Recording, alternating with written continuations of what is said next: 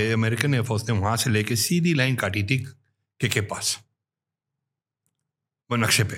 तो उसमें क्या होता है कि पूरा सियाचिन का एरिया पाकिस्तान के उसमें आ गया। आज पाकिस्तान सियाचिन पे नहीं है। हम्म। ये फैलेसी है ये झूठ है। 1919 में का पेपर है वो डॉक्यूमेंट है जिसमें भारत के पार्टीशन का प्लान है ब्रिटिशर्स द्वारा। उसी डॉक्यूमेंट में लिखा हुआ है कि हम इसको तीन हिस्सों में बांटेंगे। हिंदुस्तान पाकिस्तान और प्रिंसिस्तान कायदे आज़म मतलब एम आई सिक्स का एजेंट था। ऑफ़ कोर्स उसका कोई डाउट है? अब तो सारे पेपर्स भी डिक्लासिफाई हो गए। जब एटली आए थे इंडिपेंडेंस के बाद वो कैलकाटा में गवर्नर के पास रह रहे थे। गवर्नर ने उनसे पूछा है कि how much of an influence did Gandhi have on India's independence and the answer was none Satish Sharma ji आ गए कैप्टन सतीश शर्मा हाँ। और उन्होंने कहा देखिए कुछ अर्जेंट चीज़ आ गई है और उनके हाथ में एक कागज़ था। मैंने टेलीप्रिंटर का वो जो ब्लू इंक में आता था ना हाँ।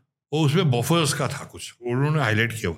तो राजीव गांधी ने वो देखा और इमीडिएटली उसने वापस डाला क्या था general Kunal I am sorry we'll have to carry on with this interview later something important Trilokpuri वाली जो वोटर लिस्ट थी जिसमें ये था कि इसको नहीं मारना है इसको मारना है। चार लोगों को नहीं मारना था तीस पेजेस में। तीस की लिस्ट में चार नहीं नहीं तीस पेजेस तीस पेज में। तीस थर्टी पेजेस एक पेज में आपके करीबन दो सौ करीबन सत्तर अस्सी नाम थे। एक आप बहुत ही इंटरेस्टिंग चीज़ मेंशन करते हो बुक में वो है कि इंदिरा गांधी का के असैसिनेशन का यूएस कनेक्शन जब होम मिनिस्टर उनको कहते हैं विदाउट एनी प्रीएम्बल नथिंग कि जनरल साहब क्या हाल है congratulation nothing is general we want you to declare we going to declare martial law in Chhattisgarh we want you to deploy the Indian army there disturbed area opening sentence in the book पढ़िए और उसमें general VK ने कहा मैं नहीं करूँगा हम्म, I will not turn against our own people. He said, what about Manipur and Kashmir? He said, those are border states. We have a problem of insurgency from outside. We are not going to get involved in the heart of central India. इन लोगों को mind science के लिए इनको land wand चाहिए था जो भी इनकी गेम्स थी शेखर की जो कहानी थी आई मीन किस बेसिस पे लिखी गई है? The man should have been arrested for treason. मैं तो अभी भी कहता हूँ कि आपको ये ये अभी कैसे घूम रहा है? नमस्ते सर कैसे हैं आप? बिल्कुल ठीक। सर मैंने आपकी बुक पढ़ी लाइफ ऑफ़ हिंदुस्तानी और uh, 1962 पे द वॉर दैट वाजंट वो तो सबने पढ़ी ही है। uh, और उसके बारे में हम बात करेंगे लेकिन जो लाइफ ऑफ़ हिंदुस्तानी जो जीवन आपने जिया है वो इतना फैसिनेटिंग है। मुझे नहीं लगता कि किसी ने भी उस तरीके का जीवन जिया होगा। जो आपने लिखा है six degrees of separation literally मतलब आप कहाँ से मतलब शेख अब्दुल्ला राजीव गांधी कैप्टन अमरिंदर सिंह और मतलब मैं तो कितने नाम गिनवा दूँ यहाँ पे? सभी जनरल्स ले लीजिए आप आर्मी के। पिछले पचास साठ साल में मतलब साठ साल में तो नहीं, लेकिन चालीस साल में जितने भी करेक्टर्स रहे राजीव गांधी उनसे तो आप पर्सनली तीन चार बार मिले। तो ये क्या है मतलब इतना कनेक्शंस इतने भारी कनेक्शंस जो आपको मतलब प्रिविलेज ही होगा जो इस तरीके की जीवन, जो लोग एस्पायर करते हैं कि यार क्या वंडरफुल लाइफ लिव्ड ये आप किस तरीके से देखते हो इसको? Firstly Aryan pleasure to be with you and आपने बुलाया। पहले भी आना था पर आ नहीं पाए, उस टाइम एक्सीडेंट हो गया था। लेकिन gives me lot of pleasure to be here today अब कहते हैं ना कि किसी का आशीर्वाद आपके, किसी का हाथ आपके सिर पे हो तो चीज़ें आपके पक्ष पे ही जाती हैं। तो आई वॉज़ सबसे बड़ी बात तो ये थी कि मेरा जन्म एक फौज में हुआ और वो भी एक पलटन जैसी, दो राजपूत जैसी पलटन। मेरे पिताजी, मेरे ग्रैंडफादर आईएएस में थे, वो आईपीएस ये आईपीएस कह रहा हूँ ये जो प्रोविजनल सर्विसेज़ थी sent C P and Berar में थे। हम्म। तो मेरी पूरी फैमिली का from my father's side was very very privilege kind of an upbringing and पूरी फैमिली फिर आर्म फोर्सेस में गई। My father went into the army his younger brother went into the army his both sisters married into one into the army one into air force but सबसे बड़ी बात तो यही थी कि even from my mother side I have very very distinguish family in many ways so all everything came together even before i was born so to Hmm. speak. And जब you are born जैसे फौज में मैं तो कहता हूँ जो भी बच्चा आज फौज में पैदा होता है उसको अपॉर्चुनिटी बहुत होती है क्योंकि हमको the whole country is home उसमें यह नहीं है कि आप देहरादून में पैदा हुए थे तो आप देहरादून के ही हैं नहीं ऐसा नहीं होता है। हमारे लिए फौज में चाहे आप अरुणाचल में हो चाहे आप तमिलनाडु में होंगे हमारे लिए हर एक जगह घर है। तो use develop an outlook which is I always call it fortress India उस, उस, उसी उसी किले के अंदर आप घूमते रहो। हम्म, मेरे को तो अगर फ़्लाइट पकड़नी पड़ती है कलकत्ता से गुवाहाटी तक बांग्लादेश के ऊपर से जाना होता तो मैं होम से को जाता हूँ क्योंकि it's a very deep deep rooted connection तो फिर अपॉर्चुनिटीज़ कम आई ऑल्सो एक हमारे टाइम में क्या होता था कि आप या तो डॉक्टर बन जाओ या इंजीनियर बन जाओ या कुछ बन जाओ। जब मैं आई वॉज़ लकी अगेन मेरे को डून स्कूल भेजा गया। That also shape my life and my outlook to great extent फिर उसके बाद मैं गया तमिलनाडु में मद्रास क्रिश्चियन कॉलेज वहाँ पे different world all together completely new exposure and I loved every minute of it और uh, उसके बाद करियर जब चूज़ करना था तो कन्वेंशनल करियर्स मैं मेरे पिताजी ने तो मेरे को एक लाइन एडवाइस दी थी कि ज्वाइन दी आर्मी और गो टू हेल या तो उसके बाद हाँ क्योंकि वो तो चाहते ही होंगे कि हाँ, आप आर्मी में और उसके बाद कोई कोई किसी ने काउंसिल नहीं किया कुछ नहीं। डून स्कूल में भी मेरे हाउस मास्टर ने मुझे बुलाया।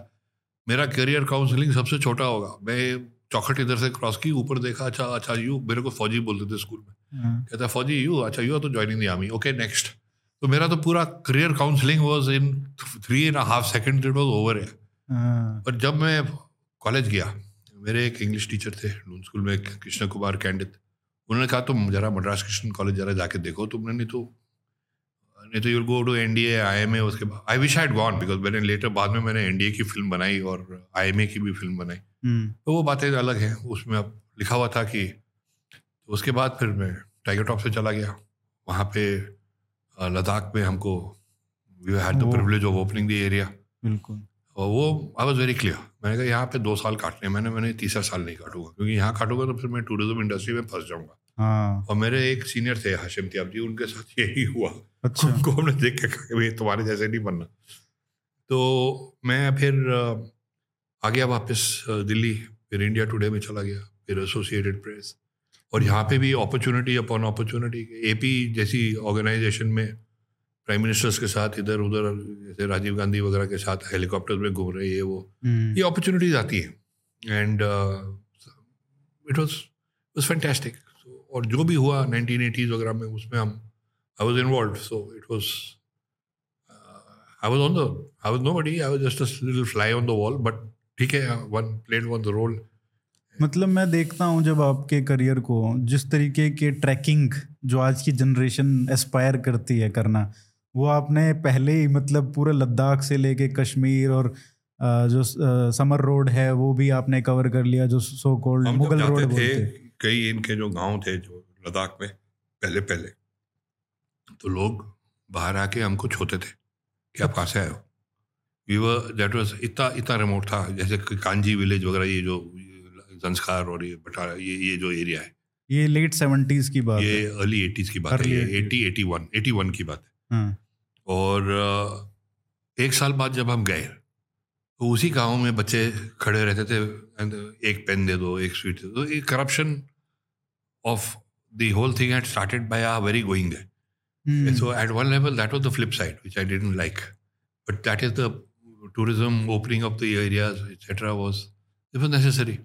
हम नहीं करते तो कोई और करता और जो मैंने उस टाइम नक्शे बक्शे बनाए हैं वो आज भी मैं 2005 में वापस गया था कश्मीर हम उस टाइम एक एरियल किताब कर रहे थे। हम्म, तो I had helicopters around to shoot that time so उस टाइम मैं कोर कमांडर के घर में ठहरा हुआ था तो उस टाइम ये जो बोट वाले हैं ये डल लेक में हाउस बोट वाले वो सब आए मेरे को मिलने की कुणाल साहब आए हैं वापस। ये very young but they were very polite to call us you know तो देखिए and they were showing me देखो सब अब हम आज भी आप ही के नक्शे यूज़ कर रहे हैं जो आपने हाथ से बनाए थे ट्रैकिंग रूट्स वगैरह ये वो। तो हमारे लिए तो we have seen this country in its pristine glory I mean क्या हम्म। बताऊँ मैं आपको it was untouched it was beautiful यहाँ तक कि एक जानवर होता है जो लद्दाख में मिलता है उसको कहते हैं पिका इट्स अ माउस है अच्छा इतना बड़ा होता है खरगोश के जैसे दिखता है and it's very trusting okay और कभी ह्यूमन बींग देखा नहीं था पहले तो जब मैं बैठ के वहाँ पे अपना हमारे पास क्या होता था लंच के लिए ब्रेकफास्ट हम दबा के खाते थे फिर पैक करते थे हमारे फिर मेस टेंट्स आगे चले जाते थे टू कैरी आर लंच एक बॉइल्ड अंडा होता था और एक कैन होता था ट्यूना फ़िश का यूजुअली वो टूना फ़िश का जब कैन खोलते थे या अंडा निकालते थे तो उसको मैं जाके पत्थर पे रख देता था। और ये पिक्काज आ जाते थे। एंड इन्होंने दे वॉज़ सो ट्रस्टिंग वो आपके हाथ से आके खाते थे। अब जब हम एक साल बाद गए, उन्होंने ये जब even the animal behaviour had change वो आपके हाथ से नहीं खाने वाले थे अब, क्योंकि अब लोग आने लग गए थे और वो डरने लग गए थे कि ये क्या चीज़ है। So you know we seen I have seen the evolution of nature like that and it's absolutely और उसमें आपको फिर शेख अब्दुल्ला से भी आपने बात की। शेख अब्दुल्ला का बहुत इंटरेस्टिंग था क्योंकि he was married to the Nidu family अच्छा। His wife was from the Nidu family, and they had a very uh, prominent hotel that time. अभी भी है श्रीनगर में पर अब वो नाम चेंज डाउन कम्युनिटी नहीं अभी भी नीडूज होटल ही कहलाता है मेरे ख्याल से ब्रॉडवे के साथ है। अच्छा। और शेख साहब का घर उसी के अंदर था। और हमारा ऑफ़िस उसी कॉम्प्लेक्स में सो हमारा ऑफ़िस का एक ब्लॉक था टाइगर टॉप्स का ऑफ़िस मेन होटल और यहाँ शेख साहब का घर था।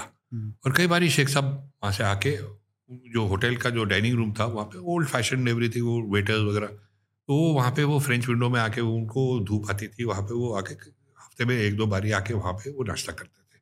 अच्छा। और उनको मालूम था कि मेरे पिताजी भी उस टाइम एक ब्रिगेड कमांड कर रहे हैं और ये सारे रूट्स हम लोग खोल रहे हैं उमासी लाई है वो। तो उन्होंने हमारे जो इमीडिएट बॉस थे जॉन वेकफील्ड उनके फादर या ग्रैंड फादर प्राइम मिनिस्टर रह चुके थे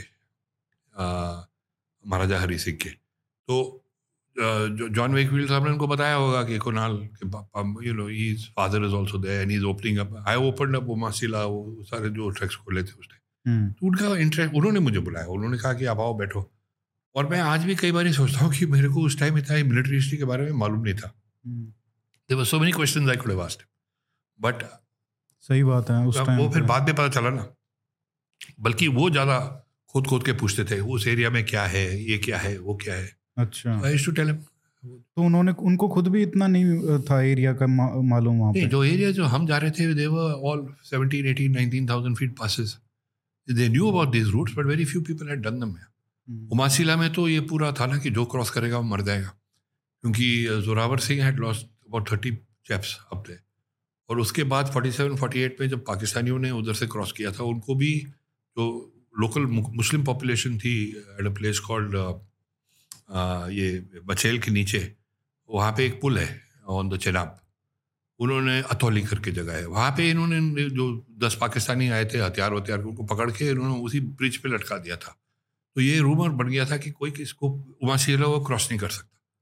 Umasila actually is a two और three kilometre long ice field on top of the thing at about seventeen and half thousand hmm, तो जो ये जंस्कार साइड से जो आते थे वो उस साइड में आके अपना छोड़ देते थे और मचेल से जाते थे इधर से जाते थे उठा के ले आते थे क्रॉस नहीं करता हम्म, वहाँ पे आप भी मरते मरते बचे। बिल्कुल तो मेरे को तो बाद में बताया गया जब मैं नीचे पहुँच गया था तो घोड़े वाले मुझे बोलने लगे साहब या तो कोई बचता नहीं है। मैंने कहा यार अब बता रहे हो हाँ। पहले पहले क्या हो गया था तुमको?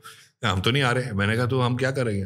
आप पोटोज लीजिए आगे पोटोज भी नहीं जाने को तैयार थे। भाग गए वहाँ से हमको they left on top of the pass hmm, run away but ठीक है सर्वाइव्ड इसमें जब आप ऊपर जा रहे थे तो एक घटना हुई जो बहुत ही कंसिक्वेंशियल है। आपको एक फ्रेंचमैन मिला। ऊपर जा नहीं रहे थे हम आ गए थे नीचे। नीचे आ रहे थे नीचे अच्छा, आके I had survived that fall and मेरी हवा उड़ गई थी उस वाले फॉल से। मेरे हाथ वाथ काफ़ी लैसरेटेड से हो गए थे वो आइस पे। हाँ। तो मैंने अपने मेरे पास दो शरपास थे तो मैंने उनको कहा अब शरपास बोलते थे थे ये लाहौल स्पीति के क्योंकि हमारी नेपाल बेस्ड कंपनी थी tiger tops all our chaps from there so these guys वो actually Lahaulis but we call them Sherpas I I told these guys I said एक दिन के लिए we are going to clear out all our equipment repacked ये वो and अपने boots वूट्स सबका बुरा हाल था. तो मैं बैठा हुआ था वहाँ पे हम्म, और नदी के पास और कैंप लगाया हुआ था। I was not even wearing a shirt beautiful day और ये येलो वैकटेल जो होती है ना वहाँ पे ब्रीड करती है। जो चिड़िया होती है ना जिसकी दुम ऐसे जाती है। अच्छा। They breed they they come all the way from south India and all and they come to Ladakh and वहाँ पे वो अपने अंडे वंडे देती है। तो मैं उनको देख रहा था आराम से बैठा हुआ था फूल वूल देख रहे थे। जब ये फ्रेंच वाला एक, एक, फ्रेंची आया। तो तब तक खबर फैल गई थी कि हम लोग वहाँ शिला क्रॉस करके आ गए हैं। वहाँ पे एक आइस ब्रिज था उसको क्रॉस करके आप पदम में आ गए थे वहीं पे थे। तो वो आए और उन्होंने कहा कि वो he was actually travel agent वो बस से आए थे एक उस टाइम पेंसिला से महीने में एक बस चलती थी। हम्म, महीने में। And it was about hundred and thirty hundred forty kilometer I think maybe more to Kargil पूरा दिन लग जाता था। एंड वहाँ से कभी कभी ट्रक आ गई तो उसमें ये लोग बैठ के आ जाते थे। तो ये बंदा रूट्स ढूंढ रहा था। हम्म, तो मुझे आगे कहता है कि आप मेरे को इसका नक्शा बना दो कि आप कहाँ से आए हो। और कहता है मैं आपको बीस रुपये दूँगा। तो मैं कि इट्स नॉट फॉर सेल तो उसके पास दो मैप्स थे। जो एरियल के जैसे उसके रक्षक में से निकले हुए थे। मैंने कहा ये क्या है? हम्म, कहता है कि these are U S F ओस मैप्स ऑफ़ द एरिया मैंने कहा दिखाओ तो सही तो एक कश्मीर का था और एक नॉर्थ ईस्ट का था।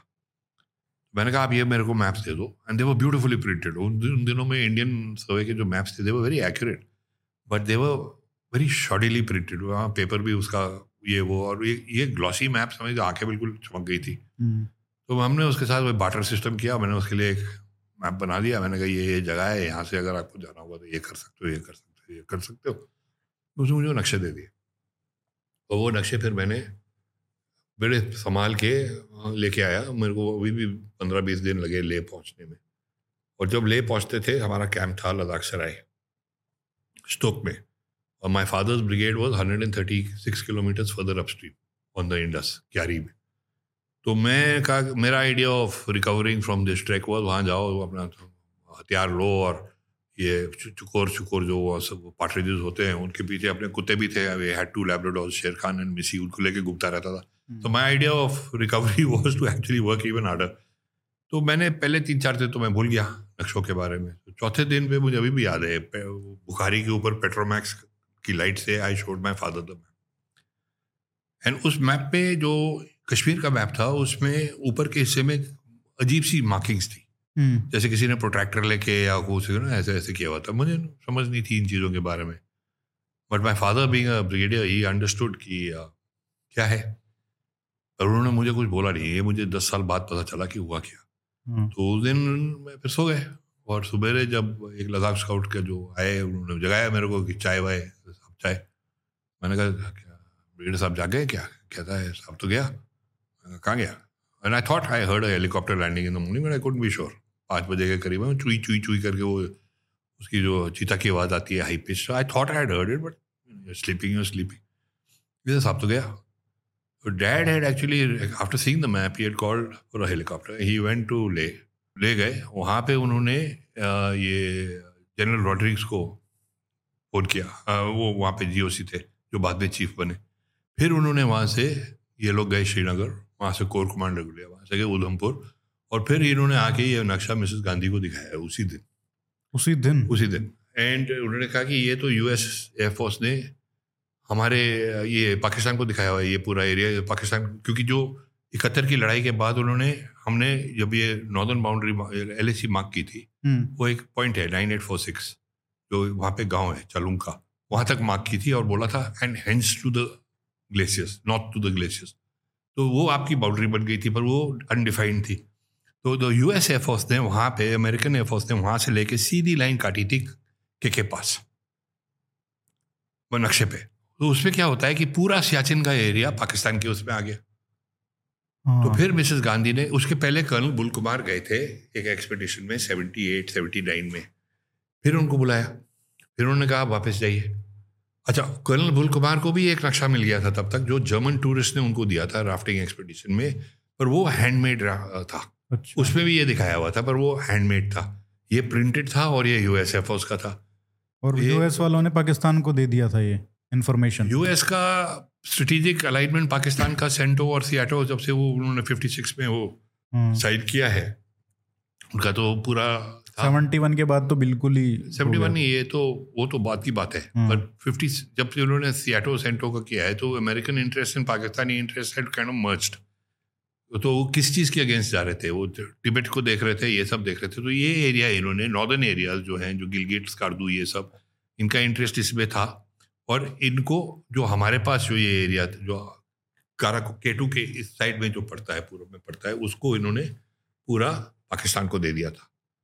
तो उस नक्शे के हिसाब से पूरा सियाचिन ग्लेशियर इनके काबू में आ जाता। हम्म, और दौलत बेग ओल्डी हमारे में वो हमारा ईस्टर्न वेस्टर्न बाउंड्री बन जाती। तो फिर इन्होंने कर्नल बुल कुमार को भेजा कि वो कुमाऊं के थे। फंटेस्टिक ऑफिसर बुल कुमार कहते थे नरेंद्र कुमार था नाम। फिर उन्होंने अब एक्सपीडिशन लॉन्च की। फिर उनको वहाँ पे जब गए इस टाइम वो ढूंढ रहे थे। पहली बार ही गए थे ये इन चीज़ों को ढूंढ नहीं रहे थे। उनको बहुत सारा डेबरी मिला। कैंप साइट्स ऑस्ट्रियन ऑस्ट्रेलियन नहीं ऑस्ट्रेलियन नहीं Austrian German Italian mainly Italian one और टू ब्रिटिश ब्रिटिश भी नहीं थी. इटालियन ऑस्ट्रियन जापानीज ये ये एक्सपेडिशन वहाँ पे थी. हाँ। और वो जो कूड़ा था उसमें पाकिस्तानी आर्मी के भी वो फ़ूड टिन्स और ये सब थे. अच्छा। क्योंकि उनके लियोजन ऑफिसर तो पाकिस्तान आर्मी से आते थे. फिर ये आए इन्होंने अपनी रिपोर्ट दी. अब ये ये इक्यासी की बात है. फिर भी तीन साल लगे for the rest for Siachen और जब हम हमारे जब ट्रूप्स पहुँचे हैं सियाचिन में तो पाकिस्तान भी उसके एक घंटा बाद पहुँचा है वहाँ पे। It was such a close battle पर जो साल्तोरो रेंज है जो आज पाकिस्तान सियाचिन पे नहीं है। हम्म। ये फैलेसी है ये झूठ है। वो बोलते हैं हम सियाचिन पे वो झूठ पे वो कभी नहीं थे। वो साल्तोरो रिज है जो एक तरफ़ साल्तोरो रिज है एक तरफ़ रीमा रिज है। उसके बीच में ये पचहत्तर किलोमीटर लॉन्ग ग्लेशियर है। मैसिव आइस का टुकड़ा है और उसके बहुत सारे जैसे आपकी लेक बनती है वो पूरा बर्फ़ का है। तो ये पूरा का पूरा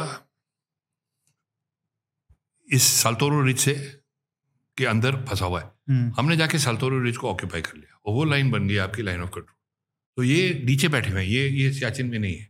अच्छा। ये मुशरफ को बड़ी बात चुपती थी इसके लिए कारगिल की भी लड़ाई इसी इसी कारण से हुई है टू सम एक्सटेंट तो ये सब हो रहा था। हम्म। हमने एक बार इसको फिर 84 में ऑक्यूपाई किया। बड़ी बहुत मुश्किल ट्रेन कई सारे पोस्ट साल्तोरो रेंज में तो 20 बीस इक्कीस हज़ार की हाइट पे तो सोनम वगैरह है। हम्म। और इनके पास एक पोस्ट था कैद पोस्ट जो ओवरलुक करता था ये सब। उसको बाना सिंह ने 87 में कैप्चर किया। बाना एट जैकलाई का फैंटेस्टिक ऑपरेशन चढ़ गए ऊपर मार दिया उन सबको। पीवीसी तो जो अब- हाँ। जी अब वो बाना पोस्ट खिलाया जाता। है अब उसके बाद पाकिस्तान का तो सियाचिन पे ऑब्जर्वेशन भी नहीं है। अच्छा। तो ये तो मतलब देखिए आपका मतलब मैप जो आपने लिया वो पहुँच गया इंदिरा गांधी तक। वो तो उसे जस्ट एक्टेड वो कैटलिस्ट बन गया वो उसे उससे चीज़ें शुरू हो गई। हम्म। और मतलब ये भी लकी है ना एक तरीके से। हाँ कई बारी तो अब किसी ने ऊपर लिख के दिया हुआ था स्क्रिप्ट कि भाई तुम्हारे हाथ से जाएगा तो चला गया। वो मेरे को तो कोई समझ ही नहीं थी। अगर मैं मेरे पिताजी ने अगर वो ही अंडरस्टूड दोज मार्किंग मेरे को वो मार्किंग से क्या मतलब था? कोई मतलब ही नहीं था वो किसी बढ़िया मैप है ये अच्छा मैप है। उसमें मैंने नीचे फाउंटेन पेन से अपना नाम भी साइन किया हुआ है। और मैं बोलता रहा मेरा मैप कहाँ गया? हाँ ठीक है फिर दस साल बाद या कुछ मेरे ख्याल से उसके भी ज़्यादा आफ्टर माई फादर है रिटायर्ड तब उन्होंने मुझे बताया तुम्हारे को पता है कि मैप के साथ हुआ क्या? मैंने कहा क्या हुआ? याद है वो मैप मैंने कहा नहीं हाँ। आपने वापस ही नहीं दिया मेरे को।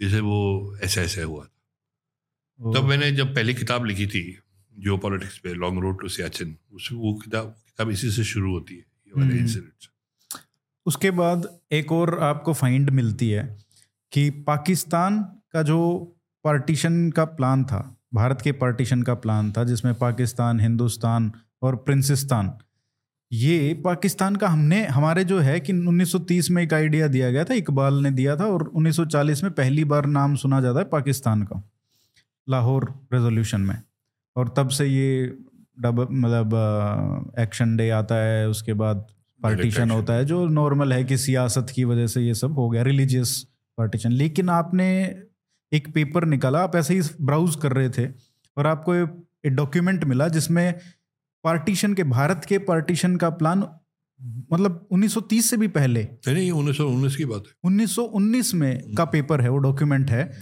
जिसमें भारत के पार्टीशन का प्लान है ब्रिटिशर्स द्वारा। ये बहुत ही महत्वपूर्ण और बहुत ही इंपॉर्टेंट चीज़ है एक्चुअली क्योंकि इसके बारे में मैंने पूरे डिटेल्स डाले हुए हैं अपनी किताब में लॉन्ग रोड टू सियाचिन मैंने एक्चुअली मैं थोड़ा सरप्राइज़ था कि इसको Indian journalist actually give it enough weightage कि ये बहुत बड़ी बात है। आफ्टर टाइगर टॉप्स में नीचे आ गया था मैं मैं उसके बाद मैं इंडिया टुडे में चला गया था और फिर एसोसिएटेड प्रेस उस time my father was also doing the N D C course Delhi में नेशनल डिफेंस कॉलेज उनकी लाइब्रेरी बड़ी अच्छी होती थी और वह उसका एक्सेस कॉमन पब्लिक को तो है नहीं। तो मैं मेरे को आई वॉज़ इंटरेस्टेड मैं एक दिन ऐसे ही बैठा रहा था जाता रहता था मैं वो लाइब्रेरी में और मेरे को स्कूल से ये आदत है और कॉलेज में भी मैं किताबों के पीछे वो इंडेक्स देखता था।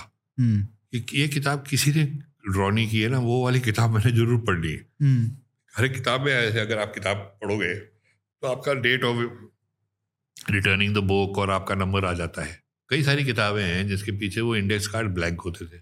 अच्छा। तो मेरे को ऐसे शौक था कि ब्लैक किसी को इसमें इंटरेस्ट नहीं थोड़ा मैं पढ़ लेता हूँ तो ये मैं स्कूल कॉलेज में करता था तो मैं वहाँ एनडीसी में बैठ गया ऐसे ही एक फोल्डर पड़ा हुआ था वहाँ पे बाउंड लेदर बाउंड थिंग तो उसको मैंने खोला तो मैं ऐसे ही देख रहा था तो मैं उसको पढ़ने लगा। And it was a shocker it was a shocker the word for it तो उसमें उसकी क्या हुआ था कि 1900 जब पहला विश्व युद्ध हुआ है उस टाइम जब भारतीय सिपाही यूरोप गए हैं इनको बोला गया था अंग्रेज़ों ने कि जब तुम तो हमारे लिए लड़ रहे हो for king and country country meaning great Britain और आप अपनी जान लगा के इसमें लड़ रहे हो और हमारे हिंदुस्तान की जो ट्रूप्स थे जब ट्रेंच वॉफ है किसने तोड़ा है? गढ़वालियों ने तोड़ा है। हम्म, और हमारा जो योगदान था उस लड़ाई में बहुत ही इम्पोर्टेंट था।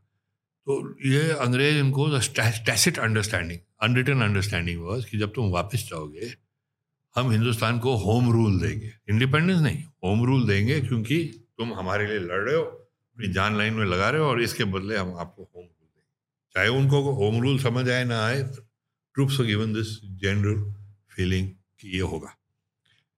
तो जब ये आए वापस तो उस टाइम एक बहुत ही इंटरेस्टिंग बंदा है। उसका नाम जर्मन डिसेंट का था वो। उसका नाम था कर्नल मिंडेजा मिंडजात मिंडजान ऐसे हाँ अजीब सा ना बहुत बड़ा हाँ, नाम बहुत लंबा सा है। हाँ। तो इन्होंने जब वो इसके ऊपर एक बड़ी बड़ी फ़िल्म भी बनी है। इन्होंने जो टर्की में गैलोपोली में जब इन्होंने टर्की की फोर्सेस को उल्लू बनाया था उसे उसकी बहन ने उसको एक लव लेटर लिखी थी जिसमें इसने अपना पूरा लोकेशन दिया था कि हम इधर से अटैक करेंगे और फिर वो टर्किश फोर्सेस उधर चलेगी तो इधर ऑस्ट्रेलियन का वो वो बड़ी वाइट फेदर करके उनका ऐसा कुछ है उसका नाम। तो ये काफ़ी इम्पोर्टेंट बंदा था और ये कर्नल था। उस टाइम कर्नल साहब बहुत सीनियर वेरी सीनियर और उनके पास दो ऑफ़िस होते थे, एक था वॉर ऑफ़िस एक था कलोनियल ऑफ़िस वॉर ऑफ़िस इनका एम आई फाइव बन गया बाद में और M I six was the colonial office और दी अदर अब ये बंदा इसने एक किताब लिखी थी जो मेरे हाथ आ गई थी फिर से। कबाड़ी से खरीदी थी। वॉर डायरीज करके। कबाड़ी से हाँ, खरीदी थी? कबाड़ी से खरीदी थी और वो मेरे को अभी भी याद है उसमें वो एक इंसिडेंट 1919 का एक इंसिडेंट लिखा है उन्होंने। हम्म, कि वो बॉन्ड स्ट्रीट में जा रहे हैं अपना सिविल कपड़ों में थे या यूनिफॉर्म में थे पता नहीं। उनको ब्रिटेन के प्राइम मिनिस्टर उस टाइम के जॉर्ज लॉयड उनके साथ सड़क पे मिल गए। हाँ। और दोनों बैठ गए कैफ़े में वहाँ कॉफ़ी पी और उन्होंने पैलेस्टीन और इजिप्ट और इसराइल के बारे में पूरी बातें की। ये गोलन हाइट्स ये वो ये वो। तो जो उनकी बातें हुई हुई। उस टाइम प्राइम मिनिस्टर भी डिफरेंट काइंड ऑफ़ माहौल था। तो जब ये बंदा वापस गया ऑफ़िस इसने एक चिट्ठी लिखी लॉर्ड जॉर्ज को। जिसमें इसने जो इनकी डिस्कशन हुई थी उसका उसने kind of aide memoire type चिट्ठी लिखी जिसमें कि ये ये हमने बातें की। ये 1919 की बात है। मैं आपको ये बता रहा हूँ क्योंकि इसका भी रेलेवेंस है। इसमें इन्होंने प्रिडिक्ट किया है कि उन्नीस छियासठ में 66 में योम किपर वॉर होगी नाम दिया हुआ है। नाम उसी में है। हाँ क्योंकि उन्होंने कहा है कि ये ट्रीटी योम कीपर वाली ट्रीटी एक्सपायर होएगी।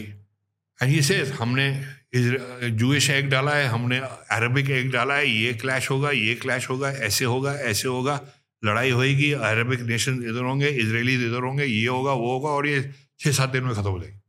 और छह ही दिन में हुई। हाँ वही हुआ। अच्छा चलो जो भी है तो ये मेरे को बड़ा फैसिनेट करता था ये नाम। और ये जो फ़ाइल मेरे हाथ में आ गई ये इसी का नाम था। और इसमें लिखा हुआ था partition of India division of India not partition division of India इसको खोल के मैं पढ़ने लगा और इसमें तीन चीज़ें थी।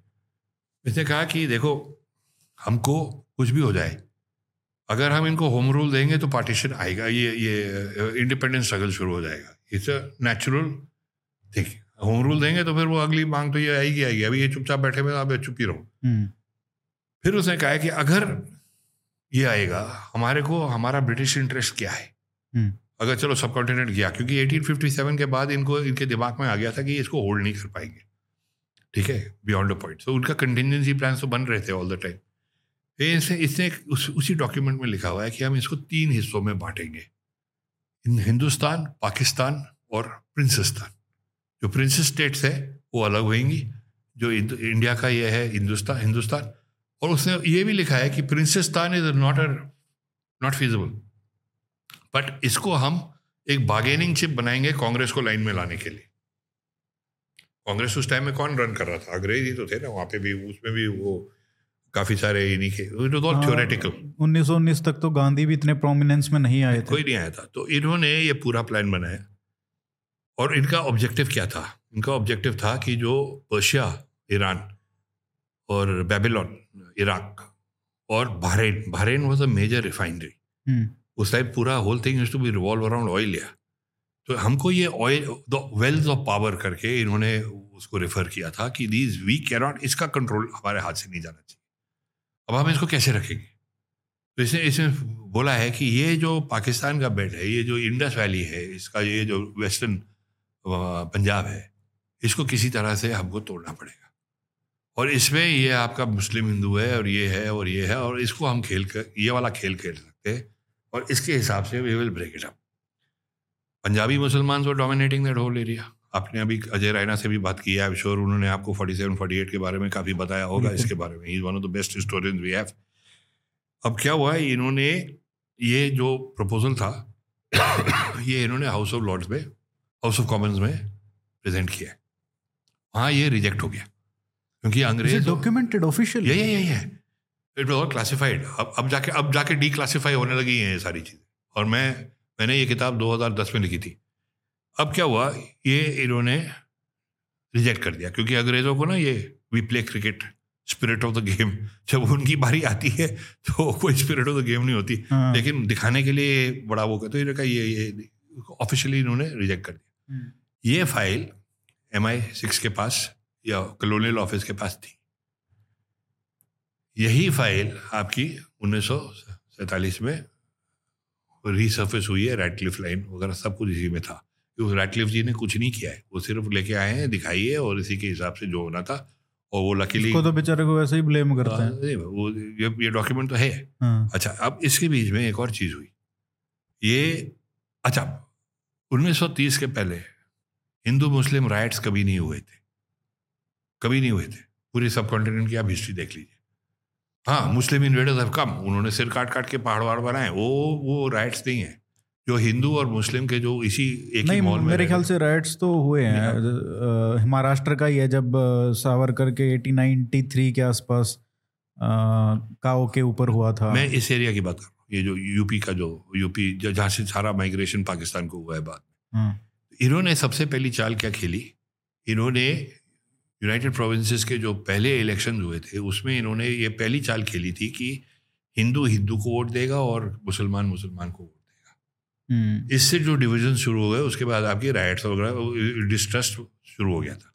ये सेपरेट इलेक्टोरेट्स उन्नीस उन्नीस में ही आया ना? नहीं नहीं या उन्नीस सौ थर्टी के आसपास आया। उनतीस। तो इसके इसके बाद चल गया था इम्प्लीमेंटेशन ये तो धीरे धीरे धीरे धीरे कभी छोड़ते नहीं है ये, ये जितने हरामी ये थे कलोनियलिज्म का तो जो एक्चुअल रोल है। अगर आप सच्ची में उसको स्टडी करें तो आप तो अभी हक्के पक्के हो जाते हो कि हुआ क्या? चाहे वो पोर्चुगीज थे चाहे डच थे चाहे अंग्रेज़ थे इन्होंने तो किसी चीज़ को नहीं छोड़ा है। इन्होंने तो ऐसे लोगों को मारा है आप अभी हम क्या इनको बोले? हम्म। तो चलो लेट्स नॉट डाइग्रेस अब क्या हुआ? जब जिना जी आए आई थिंक भोपाल में या नागपुर में कहीं जहाँ हुआ था इनका कॉन्फ्रेंस कांग्रेस का। अपनी तीसरी बीवी को लेके आए थे। और इनको काफ़ी मज़ाक उड़ाया गया था। गांधी भी इन्वॉल्व थे उसमें। हम्म। और Jinnah out of sheer disgust उन्होंने कहा कि मेरे को ये इंडियन पॉलिटिक्स मुझे नहीं सूट करती वो छोड़ छाड़ के वापस इंग्लैंड चले गए। 1932 की बात है जब ये जो प्राइम मिनिस्टर है पहले पाकिस्तान के वो उनको मनाने के लिए गए लियाकत अली खान। लियाकत अली खान। तो जब ये लंदन पहुँचे हैं इनको रिक्रूट किया गया था बाय चर्चिल चर्चिल की जो सेक्रेटरी थी, उसका नाम था जूडिथ या ऐसे कुछ नाम था, मुझे एग्जैक्टली याद नहीं है। She was his handler Churchill called him had endless session with him और पूरा उन्होंने प्लान बनाया कि तुमको एक मुस्लिम मुल्क बनाना है, तुमको ये करना है, तुमको ये करना है। ये हिंदुओं को तुम ट्रस्ट नहीं कर सकते, ये वो। उन्होंने Jinnah was least Islamic in his outlook वो तो हर एक चीज़ बैठ के दारू पीते थे। हम्म। अब जब मैंने इसके बारे में लिखा है तो उस टाइम के जो वाइस चांसलर कराची यूनिवर्सिटी के थे उन्होंने ही हैज़ रेटिफाइड उन्होंने कहा जो कुणाल वर्मा बोल रहा है बिल्कुल सही है। क्योंकि उस टाइम ये सारे डॉक्यूमेंट डिक्लासीफाई नहीं हुए थे। कायदे आज़म मतलब एम आई सिक्स का एजेंट था। ऑफकोर्स उसका कोई डाउट है? अब तो सारे पेपर्स भी डिक्लासीफाई हो गए। और अभी भी हम लोग कुछ नहीं बोलते क्योंकि we don't to hurt the sensibility कि अब तो वो कायदे आज़म थे ये थे वो थे। He was setup and he fell for it and वो जब वापस आए हैं इधर उन्होंने फिर बड़ी systematically is gone about the whole thing Muslim League ये वो ब्ला ब्ला ब्ला ब्ला जो भी हुआ है उसके बाद जो आपने भी ज़िक्र किया है डायरेक्ट एक्शन ये वो वो तो पूरा प्लान बन गया था। फिर जब अंग्रेज़ों ने जब डिसाइड किया कि अब हम यहाँ नहीं रह सकते वर्ल्ड वॉर टू में भी दो तीन चीज़ें हुई हैं। Muslim League supported world war two Congress did not ठीक है ना?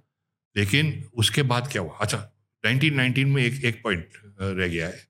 कि जब ये सारे सिपाही वापस आए थे कि हमको एक होम रूल मिलेगा उनको मिला क्या उनको जलियों वाला बाग मिला और रॉलट एक्ट मिला जहाँ हमको कौड़े मार मार के इनको सब तो सबका वो उसके बाद अंग्रेज़ों ने जो अत्याचार शुरू किए थे अंग्रेज़ों ने 1857 की जो अपराइजिंग हुई थी चाहे आप उसको म्यूटिनी बोले चाहे अपराइजिंग बोले कहीं भी बोले उस उनका जो बैकलैश हुआ था ना उसके बाद हम्म। इन्होंने तो तोपों में बाँध बाँध के लोगों को उड़ा दिया और कितने बच्चे और औरतें और पता नहीं क्या क्या देखिए black hole of Calcutta never happened according to their own historians ये सब इनके कोई जर्नलिस्ट ने लिख दिया ये कर दिया कि जस्टिफाई करने के लिए। ये जी ये हुआ कानपुर में ये हुआ हुआ होगा। लड़ाई is not this thing but it was not as bad they went on this absolute rampage जितने भी प्रिंसली स्टेट थे एक से एक सब अंग्रेज़ के टट्टू बन गए। वो तो जी क्वीन विक्टोरिया के बेल्ट पहन के कीजिए अब जब दरबार हुई है दिल्ली दरबार ये वो तो एक एक लाइन लगा के उनके भी रिक्रूट कर ही रखा होगा रिक्रूट का सवाल नहीं है रिक्रूट सवाल नहीं है। अंग्रेज़ों ने इतना डर का माहौल बनाया हुआ था कि अगर आप उनके अगेंस्ट जाओगे आपको ये मार देंगे या हटा देंगे। हरी सिंह के साथ क्या हुआ है कश्मीर में? इनको इन्होंने एजुकेट किया था मेयो कॉलेज में कि ये हमारा टट्टू बनेगा।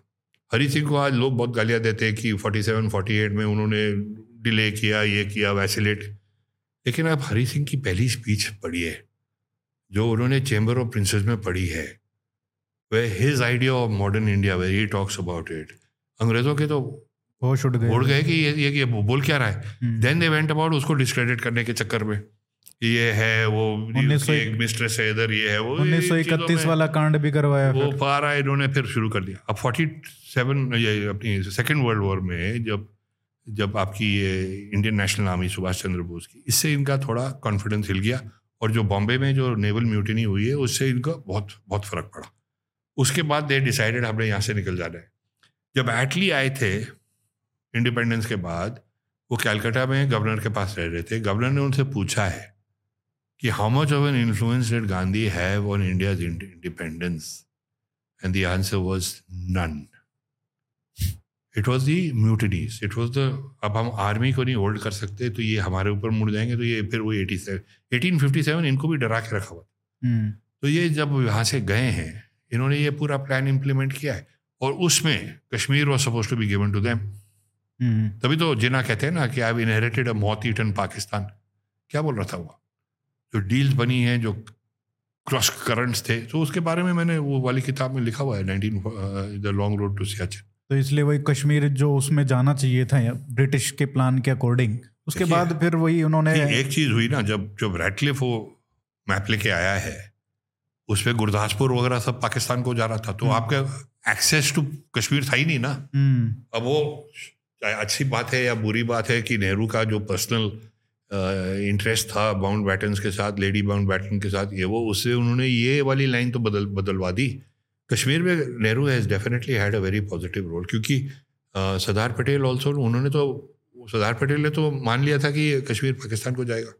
हम्म, नेहरू अड़ गया थे इसके ऊपर। This is been one of Nehru's biggest contribution अगर देखी जाए कि ऑफकोर्स वही बाद में उन्होंने उसका भी वॉफल किया ये भी किया वो भी किया फिर यूएन चले गए ये वो वो सब अलग बातें हैं। पर जो कश्मीर का ही जो द फैक्ट कि वो Kashmir remained a part of India और was thanks to uh, uh, to a great extent to Pandit Nehru.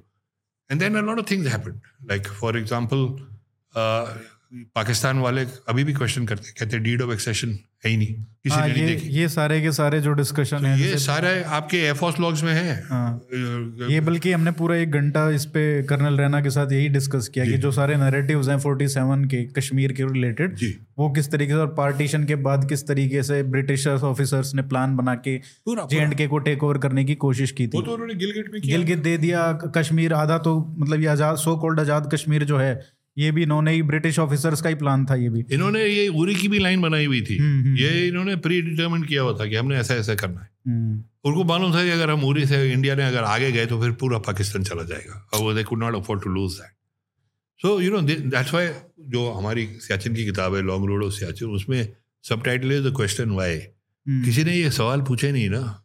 हमने कहा कि ये दो किलोमीटर तक आए थे श्रीनगर एयरफील्ड में रुक गए। अरे क्यों रुके? कोई पूछो तो सही ना क्यों रुके? बिकॉज़ वो इफ़ दे न्यू कि अगर इन्होंने श्रीनगर ले लिया है तो ये पाकिस्तान खो देगी। हम्म, they were not going to it was not they who were calling the shots it was the british officers calling वो दोनों तरफ़ अंग्रेज़ बैठे हुए थे। वो तो अपनी गेम्स खेल रहे थे। मैं इस 1919 वाला जो डॉक्यूमेंट है जो आपके हाथ लगा वो बाद में राजीव गांधी के पास था। वही मैं बोल वही मैं बता रहा हूँ कि इतनी इंटरेस्टिंग कहानी है वो और कि वो पेपर फिर आपको दोबारा नहीं मिला। और वही वाली file it was the same file हाँ, उसी का जो मार्किंग वगैरह थी और जब हम राजीव जी को मिलने गए हमने उस टाइम आर्मी के ऊपर हम ये फ़िल्में बनाने के चक्कर में थे उनको स्क्रिप्ट भेजी थी। तो उस टाइम जो आर्मी के वाइस चीफ रिटायर हो चुके थे जनरल सेठना वो राजीव गांधी के साथ काफ़ी क्लोजली उन्होंने एटी टू एशिया गेम्स में काम किया था। हाँ, वो भी डून स्कूल के थे। राजीव गांधी भी डून स्कूल का था मैं भी डून स्कूल का था। तो हम सब वहाँ गए और इसके ऊपर चर्चा हुई। तो राजीव गांधी ने कहा कि कुणाल तुम ये पोस्ट इंडिपेंडेंस से क्यों लेना चाहते हो? क्योंकि जो पहला एपिसोड मैंने लिखा था वो वो था the division of one Punjab जब ये पार्टीशन हुआ है तो उन्होंने कहा कि इंडियन आर्मी की तो हिस्ट्री दो सौ साल। साल पुरानी है। हम्म, तो मैं कहा सर एक तो वो अंग्रेज़ों की है ओके? उसको छोड़ो। पर एक्चुअली ये कहानी अगर हम गए तो फिर जनरल सेठा ने बोला नहीं नहीं ये सर ये कुणाल का ये 1919 का थ्योरी है ये वो। तो पहले तो मैं थोड़ा सा मैरिज फील करा कि क्या बोल रहे हो आप? क्योंकि राजीव गांधी का पूरा बॉडी लैंग्वेज चेंज हो गया। ही सडनली एक्चुअली उन्होंने मेकअप लगाया हुआ था। हम्म, एंड मेरी बीबी फ़िल्म इंस्टीट्यूट की थी। उसने पहचान लिया कि क्योंकि टेलीविज़न इंटरव्यू होने वाला है उसने वो पैनकेक वगैरह उन्होंने किया हुआ है। तो उसने कहा मेरे पास ये फ़ाइल है। एंड उनका बड़ा ब्यूटीफुल ऑफ़िस है। अच्छी सी टेबल और उसमें एक वाइट टेलीफोन रखा हुआ था और कोई कागज़ नहीं था टेबल पे पर किताबें किताबें leather bound and lot of glass and event he straight सीधा गए ये भी नहीं कि ढूंढा सीधा गए वो फ़ाइल निकाले वो खोलने लगा मैं इमीडिएटली पहचान लिया मैंने कहा ये वही डॉक्यूमेंट तो वो जो उतने- डॉक उतने में सतीश शर्मा जी आ गए कैप्टन सतीश शर्मा। हाँ। और उन्होंने कहा देखिए कुछ अर्जेंट चीज़ आ गई है और उनके हाथ में एक कागज़ था। मैंने टेलीप्रिंटर का वो जो ब्लू इंक में आता था ना हाँ। वो उसमें बॉफर्स का था कुछ उन्होंने हाईलाइट किया वो। तो राजीव गांधी ने वो देखा और इमीडिएटली उसने वापस डाला क्या था general Kunal I am sorry we'll have to carry on with this interview later something important है तो बोफोर्स वाला जब तो हम बाहर चले गए। मैं कई बार ये मैंने ज़िक्र किया है कि ये फ़ाइल है और ये है कहाँ? वो प्राइम मिनिस्टर्स ऑफ़िस में थी वो। यस सर एंड कई सारी ऐसी फाइलें जो आपकी इस पीरियड को रिलेट करती हैं वो सब गायब हो गई आप नेहरू मेमोरियल में जाके ढूंढिए जब मैं सियाचिन का रिसर्च कर रहा था कई सारी फाइलें थी वो। अब जब मैं बाद में गया ढूंढा मुझे नहीं मिली। ये सब speculation because I don't know कहाँ गई लेकिन ये सब गायब हो गई। Selectively selectively and it's our history और एक चीज़ मैं आपको बता दूँ तो- कि आपको उस टाइम नेहरू मेमोरियल लाइब्रेरी में अगर जाना था तो हर एक चीज़ में लाइब्रेरियन कहता था आपको मैडम जी का परमिशन चाहिए। मैडम जी? सोनिया सोनिया जी। सोनिया गांधी का। मैं आर्काइव में गया। कब की बात है? मैं जब मैं अपने सिक्सटी टू बुक का रिसर्च कर रहा था। मैं अच्छा, 2015 की बात कर रहा हूँ। दो जब हज़ार मैं- पंद्रह? हाँ जी। चौदह के बाद? हाँ even after the government had changed Sonia Gandhi की परमिशन हाँ, चाहिए क्योंकि वो नेशनल आर्काइव में मैंने जो नक्शे मांगे उसमें कहा कि नहीं सर आपको नहीं मिल सकती। आप पहले लिखा के लाइए। मैंने कहा फ़ाइल दिखाओ। तो एक फ़ाइल दिखाई उन्होंने मुझे कोई मैंने नहीं बोला फ़ाइल दिखाओ। उन्होंने कहा ऐसी परमिशन चाहिए उसमें अंग्रेज़ों को there were foreign researchers who had been given permission all been given through at the recommendation of Mrs. Gandhi, may have dated before 2014, but he said कि आपको इस किस्म की चिट्ठी लेके आइए हम आपको नक्शे नहीं दिखाना चाहते दिखा नहीं सकते जब तक आप ये क्लियरेंस नहीं लेके आएँगे। क्लियरेंस कौन देगा? मैडम जी देंगी। उस टाइम ये 2014 की बात है before the election I was running around I wanted to see कि ये मुझे ये जो ये अपना मैकमोहन लाइन वगैरह की जो मैप्स वगैरह चाहिए थे नहीं मिले। और उसमें अभी भी आप जाइए आप नेशनल अकेडमी में निकालिए सारी फाइलें वहाँ पड़ी हुई हैं उसमें सब ये अब मिलती है परमिशन जानी चाहिए अब मैंने गया नहीं हूँ मैं बट कई सारे डॉक्यूमेंट्स इतने ज़्यादा सीक्रेसी बनाया हुआ ना उसके ऊपर। पर आयरनी वॉज़ की जो अगर आप बाहर से आ रहे हो अगर आप ब्रिटिश हो या वो रिसर्चर्स को ये दे देते थे। हम लोग जाके मांगते थे हमको बोलते थे हाँ, उन्हीं की तो फ़ाइल है ना तो हाँ, उनको तो हाँ, आसानी नहीं नहीं ऐसा नहीं उनको एक्सेस था। हम लोग इसलिए था ना उन्हीं आपको चाहिए वही उन्हीं के तो वही ब्राउन सिपोइस वो अपना कनेक्शन है उनका। जी जी। अच्छा वो तो वही है ना हेंडरसन ब्रुक्स रिपोर्ट अब तक आज तक नहीं दे देखने को मिली है बस। कभी निकलेगी भी उसका क्या कारण है? देखिए मेरा मेरा मानना यह है कि उसमें किसी ने बहुत कम लोगों ने एक्चुअल हेंडरसन बुक्स रिपोर्ट देखी है। हम्म। जो लोगों ने देखी है वो एक समरी है जो जनरल चौधरी ने लिखी है। हम्म। उसके ऊपर। अच्छा। हेंडरसन बुक्स रिपोर्ट किसने ऑर्डर दिया था? जनरल चौधरी ने दिया था ना? और फिर चौहान ने सील करा दिया पूरा का पूरा। और काफ़ी सारी फाइलें हैं। एक बंदा है जिसने डेफिनेटली देखी हुई वो है के बी प्रधान जो बाद बाद में अरुणाचल के गवर्नर थे उस टाइम वो पीएस थे चौहान साहब के। मैं गया था बॉम्बे उनको मिलने। I had lunch with them twice अभी जीवित हैं वो? पता नहीं I think he should be alive I और maybe no he is not I think is passed away so उसमें ये हुआ था कि ये जो रिपोर्ट लिखी गई है हेंडरसन बुक्स रिपोर्ट ये actually Henderson Brooks Bhagat report है। भगत ने लिखी है Henderson Brooks was the senior officer तो उसके नाम से जानी जाती है जैसे होता है फौज में। पर जो काम किया था वो ब्रिगेडियर भगत ने किया था जो विक्टोरिया क्रॉस होल्डर थे। अब ये उस टाइम आईएमए के कमांडेंट थे जब लड़ाई हुई है। हम्म। उन्नीस सौ बासठ। और उसके पहले ब्रिगेडियर जॉन डालवी इनके डेप्यूटी रह चुके हैं। और इनका और जॉन डालवी का बड़ा डालवी साहब ने वो हिमालयन हिमालयन ब्लंडर हाँ। लिखा है। हम्म। तो उसमें दालवी साहब ब्रिगेडियर दालवी ज़िक्र करते हैं कि ये जो मैप मेरे पास जो मैप था वो ये जो हतुंगला रेंज है ये हमारी बाउंड्री होनी चाहिए थी थागला रेंज उनके एरिया में। ठीक है? लेकिन दैट कैनॉट बी बिकॉज़ अगर आप उसकी जो उसकी उस एरिया की जोग्राफी देखिए तो जो बुमला जो जहाँ पे आपका बाउंड्री है वहाँ से फिर वही वाली रेंज आके नामग्यांगचू नदी आती है तिब्बत से और उसको वो जो क्रॉस होके आप वही वाली रिज तागला रिज बढ़ जाती है। और वो जाती है ट्राई जंक्शन तक जो आपका भूटान भूटान के साथ जोड़ा हुआ है। ठीक है ना? ये एरिया जो मॉर्शिड और बेली जो दो ब्रिटिश सर्वेस जो दो हज़ार उन्नीस सौ तेरह में जो क्रॉस किए थे वो यहाँ तक आके फिर ये नामग्यांग चूरंदी से अंदर आ गए थे। ये आखिरी बीस तीस किलोमीटर इन्होंने छोड़ दिया था। हम्म। लेकिन जो चाइना का मानना था उस टाइम कि ये जो खिंजे माने की बाउंड खिंजे माने जहाँ दलाई लामा आए थे। अब खिंजे माने से अगर आप डेढ़ किलोमीटर अंदर आए तो वहाँ पे जाके नाम नामकाचू नदी आके मिलती। है वो थागला रेज आ गई आपके बीच में। अब कौन सी बाउंड्री आपकी अगर इधर से आ रही है तो ऐसे करके एस फॉर्म बना के जाएगी हम्म। अतुंगला से। पोस्ट हम्म। तो हमारे थागला में होने चाहिए थे ना। बिल्कुल। है नहीं वो नदी में जाके लगा दिया। वहाँ पे हमने फिर पूरी गड़बड़ हो गई क्योंकि strategically it was a disaster ये जो नक्शा है ना मेरे मेरा मानना ये है कि उन्होंने ब्रिगेडियर भगत ने इस नक्शे को ऐड कर दिया है। इसको इस रिपोर्ट ऐड कर दिया हाँ, क्योंकि उन्होंने हाँ. भी दालवी साहब से जो ब्रिगेडियर दालवी साहब ने बोला है उन्होंने वो डाल दिया है उसमें हाँ. तो भगत साहब ने he had a very good equation with him and he trusted him trusted so this map is there because even even brigadier dalvi in himalayan blunder refers to this map अगर ये नक्शा उसमें है और आप कल उसको डिक्लासीफाई कर दीजिए तो आपका पूरा केस ही गया। हम्म। तभी बीजेपी नहीं कर रही ना। नहीं तो क्यों नहीं करेगी जब वो उनको तो फिर वो कांग्रेस को एम्बेरस करने में कितना अब दस साल से बैठे हुए हैं उसके ऊपर। I think this is the reason national interest and because it is very categorically उन्होंने दे दिया है कि भैया ये तो नक्शा है ये बाउंड्री होनी चाहिए थी। क्योंकि उस एरिया में कोई गया नहीं था भैया. You have to remember that. You see, the Ariant, the point is that if you get there, even today is a bloody तो उस दिन उन जमाने में तो पैदल जाना पड़ता था। कौन से कमांडर्स गए थे वहाँ पे? कोई नहीं गया था। तो ये सब नक्शों के ऊपर देखा जा रहा था और नक्शों पे भी it was not very clear तो ये मेरे हिसाब से एंडरसन रिपोर्ट का इज़ स्पेकुलेशन मैं उन्नीस पे अभी ज़्यादा बात नहीं करूँगा क्योंकि मेरे को एक पूरा एपिसोड आपके साथ करना है उस पर क्योंकि आपकी एक बुक भी है पूरी सेपरेट वो बहुत ही अच्छी बुक है, उस पर पूरा एक दो घंटे का डिस्कशन करेंगे हम। 84 पे आते हैं। 84 में आपने बहुत क्लोजली ना सिर्फ़ एक रिपोर्टर की तरह जो राइट्स हुए उनको कवर किया जो मिसेस इंदिरा गांधी की जो बॉडी थी उसको आप देखने के ले गए। राजीव गांधी से भी बात की।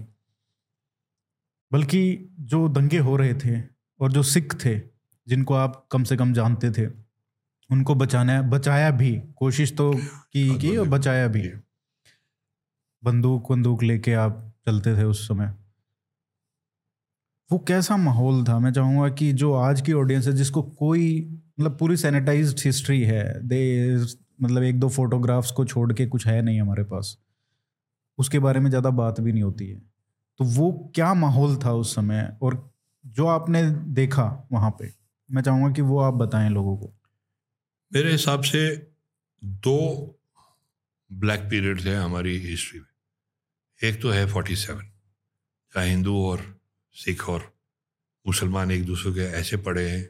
जिसका आज तक हम भुगत रहे हैं। क्योंकि जो हेटरेड आप लोगों ने क्रिएट कर ली और जो आपकी टेल बन जाती है हिस्ट्री में उसको मिटाना बड़ा मुश्किल हो जाता है। उन्नीस सौ चौरासी की कहानी उतनी ही खराब है। इनफैक्ट इट्स वर्स अब हुआ क्या उस टाइम उन्नीस सौ चौरासी में आई हैड पहले तो जब ब्लू स्टार हुआ उसमें मैं एक्सीडेंटली इन्वॉल्व हो गया। मैं उस टाइम असम में था। आ, मेरी एक बड़ी अच्छी दोस्त है जो अभी भी बिबलियो की एडिटर है। उनके पिताजी टी गार्डन्स में थे असम में। तो उनको एक एंबुलेंस भेजनी थी कलकत्ता से नागालैंड।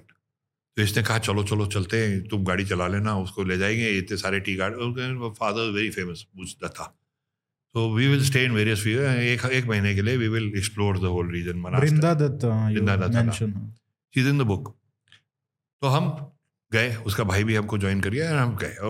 कभी मनास में कभी वाले टी गार्डन में कभी इधर इधर इधर रुकते रखाते वंडरफुल क्या कहते हैं introduction to the North East पहले maybe I was there but that you don't count that और उसके पहले मैंने थोड़ा वो काजीरंगा वगैरह में भी इंडिया टुडे में राइनो कोचिंग वगैरह के लिए मैं गया हुआ था। एक्चुअली मेरे को तो गोली भी लगी थी टांग में। हम्म। तो ये सब बैकग्राउंड था। तो मैं जब एक महीने के लिए हम लोग वहाँ घूम रहे थे किसी को नहीं मालूम था मैं हूँ कहाँ। आई मीन ये मालूम था मैं माई फादर न्यू एम अब ये सारा तमाशा पंजाब में शुरू हो गया मई की एंड में। और एक बार आप शेखर गुप्ता के साथ हाँ, तो अंदर तो भी गए थे? हाँ, तो शेखर शेखर के साथ नहीं गया था शेखर के साथ साथ चला गया था। अच्छा। वो इंडिया टुडे का मेरे पास भी था तो वो आगे आगे जा रहा था मैं पीछे निकल गया क्योंकि Shekhar was covering this and because my father was in Jalandhar वो उस टाइम ब्रिगेडर थे।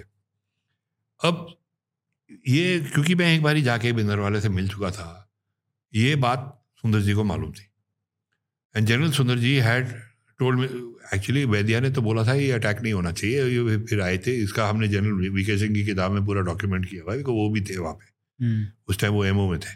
तो सुंदर जी आए थे उन्होंने कहा था नहीं नहीं मैं कर दूँगा मैं चार घंटे में क्लियर कर दूँगा ये वो उनका स्टाइल ही ये था और वो उन्होंने फिर किया और उसके बाद गदर मच गई। अब इनको ये मालूम था कि मैं मिल चुका हूँ। तो मेरे को मैसेजेस आने लगे कैलकाटा में और ऐसी बारिश हो रही थी कैलकाटा में, आपको बता नहीं सकता। लाउडन स्ट्रीट पे थे हम लोग, करीबन चार फुट पानी और मेरे को बोला गया कि तुम किसी भी हालत में एयरपोर्ट पहुँच जाओ। एक हवाई जहाज़ भेज रहे हैं तुमको, तुम उसमें आओगे। मैं गया वहाँ पे वृंदा ने कैसे पूछाया मेरे को एयरपोर्ट आज तक मैं भूलूँगा नहीं। It like going in a boat यार। बिल्कुल ही। चार फुट पानी, मज़ाक नहीं होता यार। वो डीजल गाड़ी थी तो हम निकल गए। वहाँ गए तो एक एयरबस थ्री हंड्रेड होती थी उस टाइम उसके तीन सीट्स इधर, तीन सीट्स इधर और चार बीच में the white body deck that one landed I was the only passenger ले गए, बारह एयर होस्टेसेस थी उसमें मैं अकेला। तो मेरे को ले गए वापस दिल्ली और दिल्ली से इन्होंने मुझे चंडीगढ़ पहुँचा दिया। वहाँ पे जनरल साहब के घर में ले गए, उनकी बीवी वहाँ पे थी, वानी। सैंडविचेस वगैरह दिए, काफ़ी, क्या हाल है? मैंने कहा, ठीक है, मैम। तो उत्ते उत्ते में जनरल साहब आए कॉन्फ्रेंस से। सुंदर जी। हाँ जी। उन्होंने मुझे पूछा कुणाल तो अंदर गए। वो मेरे कॉलेज के थे। He was from the he was from Madras Christian College so we had that equation उन्होंने जो इकोलॉजी के ऊपर जो हमने इन्वायरमेंटल टास्क फोर्स की थी मैंने उनको पेपर लिख के दिया था तो उनको जानता था। और वाइल्ड लाइफ कॉन्फ्रेंसेज हमने एक दो की थी उन्होंने। I knew him at that level this is Kunal tell me you been inside what is वहाँ पे है क्या? तो मैं ना हम लोग जो आर्मी में पैदा हुए हैं हमारी आँखें थोड़ी अलग टाइप की होती है। हमको कौन सा हथियार कहाँ है ये वो हमको ऑटोमेटिकली अब नज़र पड़ जाती है। एक तो I was also journalist at that time so I was I knew quite a lot hmm, मैंने कहा सर ये एल एम जी यहाँ लगी हुई है एक एल एम जी यहाँ लगी हुई है ये इन्होंने ऐसे कवर किया और पर, पर मेरी इन्फॉर्मेशन करीबन एक महीना पुरानी है। और मुझे और उसके और मैंने कहा जहाँ तक मुझे मालूम है इनके पास चौंसठ एल एम जीज हैं। मैंने खुद गिनी है। घूमता रहता था वहाँ पे गुरबानी सुन रहे हैं बैठे हुए पर देख रहे थे कि क्या कर रहे हैं। और हथियार आ रहे थे। हथियार थे वहाँ पे। उनको वो तो ग्रेनेड बना रहे थे वहाँ पे बैठ के और वहाँ पे क्या क्या नहीं हो रहा था। हाँ, तो ये सब चल रहा था। तो मैंने उनको जैसे मैं उनको मैं बताने लगा तो उनका सडनली इंटरेस्ट ही हट गया कहते यू जर्नलिस्ट एग्जैजरेट हो ही नहीं सकता। एलएमजी हो ही नहीं सकता। नहीं नहीं एलएमजी हो सकती है पर चौसठ नहीं होंगी और तुम क्या बोल रहे हो? हाँ, इतनी इतना तो, तो पूरी फ्लडी ये तो पूरी इन्फेंट्री बटालियन का वो हो जाएगा। हाँ, तो उनको इमीडिएटली उनका वो हो गया कि भाई मैंने कहा सर आपने मुझे यहाँ बुलाया है मैं आपको बता रहा हूँ। अच्छा जैसे मीटिंग के पहले मैं अंदर जाने वाला था मेरे माय फादर है ड्रग में।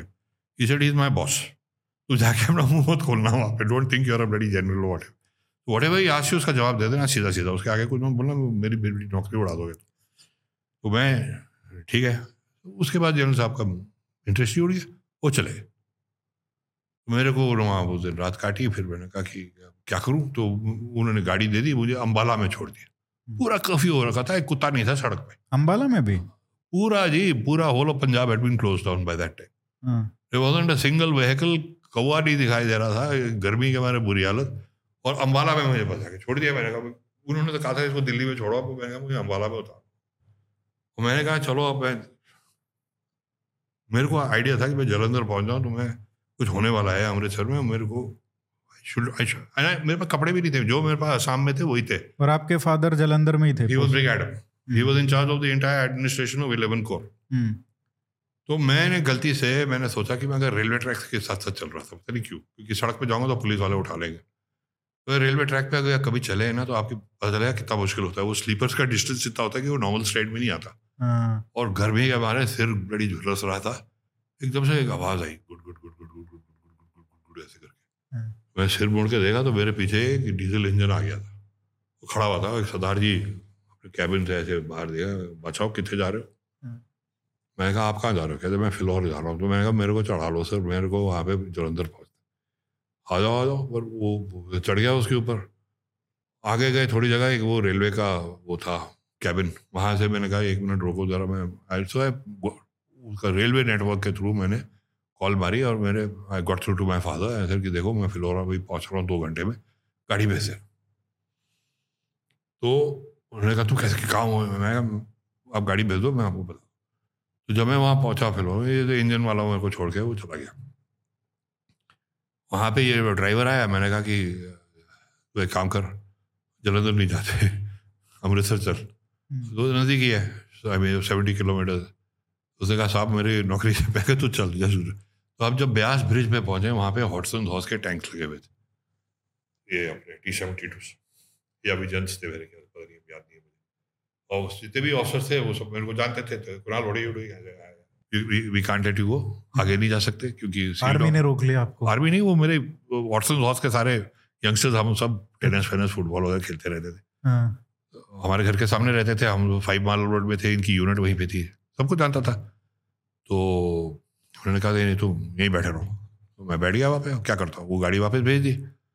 और उस दिन रात को अटैक हुआ है। ठाठा ठूठू, वो पूरा वहाँ से सारा, वो अब थोड़ा दूर थे। और ये सारा तमाशा शुरू हो गया। फिर जब गड़बड़ हुई, फिर एक और गाड़ी गई अंदर, मेरे को भी ले गए थोड़ा आगे।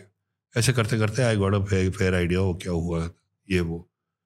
तो ब्लू स्टार में मेरा इन्वॉल्वमेंट प्योरली बाहर बाहर से था। और I was not covering it for India Today फिर मैं आया वापस दिल्ली और मैंने अपनी स्टोरी फ़ाइल की कि ये ये ये ये ये हुआ उस टाइम पता चल गया था क्या हो गया। और शेखर भी आए वापस। शेखर ने तो बड़ा चढ़ा के क्योंकि जलियो वाला बाग से आर्टिलरी गन्स फायर कर रही थी ये वो वो सब कुछ है। He can't deny it because it there on microfilm की वो इंडिया टुडे की एडिशन अब जब जलियो वाला बाग में artillery guns cannot go inside की उतनी जगह ही नहीं है। वो वही वही गलियाँ हैं जिसे वो आर्मड कार नहीं गई वो आज भी नहीं जा सकती। तो उन्होंने बड़ा चाड़ के बनाया तो सुमन डुबे उस टाइम बॉस थे। उन्होंने कहा कि तुम्हारा वर्जन गवर्नमेंट वर्जन है। मैं, मैं, मैंने बोला था 93 Indian army officers soldiers have been killed उस टाइम उन्होंने कहा नहीं नहीं पाँच सौ मारे होंगे ये होगा वो होगा। तो उन्होंने जो भी उन्होंने करना था उन्होंने किया। हाँ क्योंकि एक इंडिया टुडे में जो छपा था वो ये था कि ज़्यादा इंडियन आर्मी के लोग मरे हैं रादर देन टेररिस्ट 93 89 93 ऐसे कुछ था हमारी कैजुअलिटीज हाँ। और देखो एक चीज़ इंडियन आर्मी नहीं छुपाती वो अपने कैजुअलिटीज बता देती है आपको चाहे कारगिल हो चाहे कुछ भी हो। जो भी था तो उसी के ऊपर मेरा इंडिया टुडे के साथ टाइम वॉज़ अप हाँ लेकिन तो उसके कहानी अलग है। अप होने की जो आपकी स्टोरी थी उसी को दोबारा जो एक तो एग्जेजरेटेड स्टोरी लिखी शेखर ने। वो दो उस टाइम हम लोग फोर्टनाइटली थे। हम्म, and see I was actually I was on the desk I was not even a correspond मैं अभी तो आया था लद्दाख से। छः सात महीने था मैं उनके साथ। लेकिन मुझे बहुत सारी वाइल्ड लाइफ स्टोरीज वगैरह मिलती थी। और लोगों को बहुत जलन होती थी कि इसको क्यों मिल रही। है हम्म, तो जब ये मेरा जो रिपोर्ट आई तो फिर उसके बाद एक एक और इशू निकली। उसके बाद जो अगली इशू निकली मतलब एक महीने बाद उसमें इन्होंने वो कार सेवा के ऊपर था कि अपना अका, अकाल तख्त का रीबिल्डिंग तो उसमें इन्होंने ये जो मैंने स्टोरी लिखी थी और जो फोटोग्राफ लिया था? और जो मिंदर वाले की डेड बॉडी थी किसी और ऑफिसर ने खींची हुई है मैंने फोटोग्राफ की फोटोग्राफ खींची थी जो जब इनको दी तो जब मैं ऊपर गया cigarette I was to smoke that time तो मैं ऊपर गया एक सिगरेट पी के आता हूँ तो देखा कि प्रमोद कुछ खन्ना वही वाली फोटोग्राफ का फ़ोटो ले रहा है। मैंने कहा वो तो हेला यू डूइंग यार तो who's given you the permission तो ये things got a bit bad and उसके बाद मेरे, दिन मतलब बेसिकली वो क्या कर रहे थे कि आपकी फ़ोटो को खुद क्लेम कर रहे थे? क्लेम का सवाल नहीं है। उस टाइम बिंदर वाले की फोटोग्राफ एक ही तो फोटोग्राफ थी जिसपे उसकी बॉडी थी। और क्रेडिट खुद खा रहे थे ना बेसिकली क्रेडिट का सवाल नहीं है। उसको उस टाइम कौन छापने वाला था? वो छपी थी वो? डॉक्टर नहीं छपी। थी? डॉक्टर जैन ने किताब निकाली थी उसमें डाला है उन्होंने बाद में। हाँ, और मैंने जब हल्ला मचाया तो चुप हो गए। पर इन्होंने फोटोग्राफ का फोटोग्राफ ले लिया विच वॉज़ अनएथिकल इन्होंने जो मेरी स्टोरी है यूज़ की है मैंने कहा कि देखो ये वही लैंग्वेज है यार तुमने एक दो ऊपर ऊपर से एक दो लाइनें चेंज कर दिया और फिर वो शेखर को बाई लाइन दे रहे हो ये गलत है. हम्म, पर सुबह सुबह ने कहा कि that's the way it is you take it or leave it मैं कहा ठीक है भैया मैं क्या करूँ? तो देन मेरे को फिर वो then I move on to Associated Press which was a wonderful experience I had a great time. But but वो उसके बाद जो दिल्ली में आप वापस आए उसके बाद जब देखा चौरासी के दंगे हो रहे हैं वो बाद में हुए ना। बाद में बाद जब में हुए। वो फिर आपके ये आपका जून जून की बात है। अक्टूबर में हुआ फिर वो। और फिर मुझे अभी भी याद है वो सवेरे सवेरे कि जब खबर मधुसूदन थे श्रीनिवास वो अभी एन डी टी वी में इनफैक्ट मेरी हिंदुस्तानी किताब उन्हीं से शुरू होती है। knocks on my door. तो या दैट्स व्हाट हैपेंड फिर मैं गया मेरे को वो लिस्ट मिल गई त्रिलोकपुरी वाली। फिर मैं पूरी रात भागता रहा। त्रिलोकपुरी वाली जो वोटर लिस्ट थी जिसमें ये था कि इसको नहीं मारना है इसको मारना है। चार लोगों को नहीं मारना था तीस पेजेस में। तीस की लिस्ट में चार नहीं को नहीं तीस पेजेस तीस पेज में। तीस थर्टी पेजेस एक पेज में आपके करीबन दो सौ करीबन सत्तर अस्सी नाम थे। तो तीस पेजेस आप लगा लीजिए कैलकुलेट कर लीजिए कितने कितने ढाई हज़ार नाम होंगे उस पर उसमें चार लोगों पे सर्कल किया हुआ था do not kill do not kill do not kill do not kill बाकी सबको मार दो। तो वो वहाँ पे कैसे आया? एपी के ऑफ़िस में। क्या हुआ कि उस टाइम एपी का जो ऑफ़िस होता था वो जंतर मंतर के पास एक yellow barrack kind of building होती थी उसको हम कहते थे नरेंद्र प्लेस हम्म, बिल्कुल लंबी सी थी अभी वहाँ पे डीएलएफ की बिल्डिंग आ गई है। उसी उसी स्पॉट पे जहाँ पे पार्लियामेंट स्ट्रीट पे। तो मैं गया वहाँ पे तो उन्होंने सैम्यूल होते थे और विकी ग्रैम थी हमारी चीफ ऑफ़ एडिटर, उन्होंने मुझे बोला कि give me some film I had a scooter कि आप जाइए और देखो सड़कों पे क्या हो रहा है। उस टाइम सड़कों पे कुछ नहीं हो रहा था। उस टाइम थोड़े बहुत, उस टाइम वो सिख लड़का मिला था जिसको मैं जाके फिर दबा दिया ये वो। दबा दिया मतलब वहाँ पे अपने लोधी स्टेट में मेरे जहाँ ठहरे हुए थे, वहाँ पे उसको सेटी के नीचे डाल दिया। फिर अगले दिन सुबह छोड़ा। फिर मैं गया वहाँ से वापस। रिंग रोड की तरफ़। वहाँ पे ये दो ट्रक्स जला रहे थे जहाँ पे इन्होंने चार बंदे मार दिए ट्रक पे जला दिए थे। उसका मैंने एक दो फोटोग्राफ्स भी लिए। उस टाइम हम इल्फोर्ड फ़िल्म यूज़ करते थे ब्लैक एंड वाइट हम्म, तो वो वाले मेरे पास चार रोल्स थे वो ख़त्म हो गए और अंधेरा भी होने लग गया था। मैं वापस किया office. With the intention of depositing the film and taking some more film taking some more film तो नहीं मेरे पास काफ़ी फ़िल्म थी ये चार रोल में दे आता हूँ उनको धुलाई हो जाएगी। जब मैं वहाँ पहुँचा तो सैम्यूल जो हमेशा एक कमरा था फिर सैम्यूल एक और कमरा था जहाँ सैम्यूल बैठता था फिर विकी का ऑफ़िस था एक और। हम्म, और हमारे पास चार या पाँच रेगुलर कॉरेस्पॉन्डेंट थे उसमें एक ब्रह्माचलानी था। अच्छा। एक कुलदीप नायर थे बहुत सीनियर थे। That time he was about 62 is my age now एक थी सीमा सरोई और I was the one who was floating population I was not even regular I was kind of a stringer and मेरा विकी के साथ बड़ा अच्छा इक्वेशन था। She used to say you write very well and I like the way you write don't try and be a wire service chap तो अपने आप को चेंज मत करना। तुम जैसे और मेरे को वाइल्ड लाइफ स्टोरी वुल्फ्स और मैन ईटिंग जो भी मेरे को करना चाहिए आप करो। आप चौबीस साल के थे उस हाँ, समय। And she said give me a free hand तो जाना है रांची? जा। वहाँ पे वुल्स मारे जा रहे कोई नहीं करो sorry you know so I had that kind of freedom so मैंने जब भी हम जाते थे सैम्यूल जी हमेशा वहाँ बैठे हुए होते थे। He was never missing from his desk जब मैं वहाँ पहुँचा हूँ तो देखा सैम्यूल है नहीं। और ऐसे ही मेरी नज़र पड़ी विकी की टेबल पे वहाँ पे ये शीट्स ऐसे पड़ी हुई थी ऐसे फोल्डेड लंबी ऐसे करके। अब मेरी आदत नहीं है चोरी करने की लेकिन इंस्टिंक्टिवली मेरे को लगा कि ये कुछ ये ये कागज़ में कुछ है। I mean I was in thinking यार। तो मैंने देखा कोई नहीं है तो मैं जाके उसको वो कागज़ उठाया ऐसे करके देखा कि वोटर्स लिस्ट करके कुछ था समझ नहीं आया। और मेरे को पता नहीं क्या हुआ मैंने उसको उठा के अपनी जैकेट में डाल दिया। और देखिए उस टाइम थर्टी फ़र्स्ट दिसंबर उस कोल्ड आजकल इतनी ठंड नहीं पड़ती। मुझे याद है मैं जैकेट पहनी हुई थी इकतीस अक्टूबर और फॉग था हल्का हल्का सा थोड़ा सा ये धुंध थी। हम्म, फिर मैं स्कूटर पर बैठा और फिर मैं ये वहीं से करीबन पंद्रह बीस मीटर जंतर मंतर है, वहाँ पे वहाँ पे एक मर्क्यूरी लाइट थी वो, पीली वाली, बड़ी सी। मैं कहा, अगर ये कुछ साला ऐसे यूजलेस पेपर गए वापस रख दूँगा। मैंने स्कूटर में इंजन रनी है टू गेट आउट उसको देखा। और मेरा तो खून सूख गया, क्योंकि इमिजिएटली आई रियलाइज़ ये है क्या। ये त्रिलोकपुरी का ये वोटर लिस्ट था, उसमें ये था, उसमें लिखा हुआ था, और पेंसिल से do not kill do not kill do not kill वो cyclostyle I mean cyclostyle नहीं, उसका वो जो भी था जेरोक्स टाइप अब मैं ब्लडी करो तो करो क्या you don't know what to do तो मैंने तो सबसे पहले वो कागज़ वापस डाले और अपना स्कूटर को रैम किया और मैं चलाने लग गया। मैं आई नो आइडिया मैं कहाँ जाऊँ।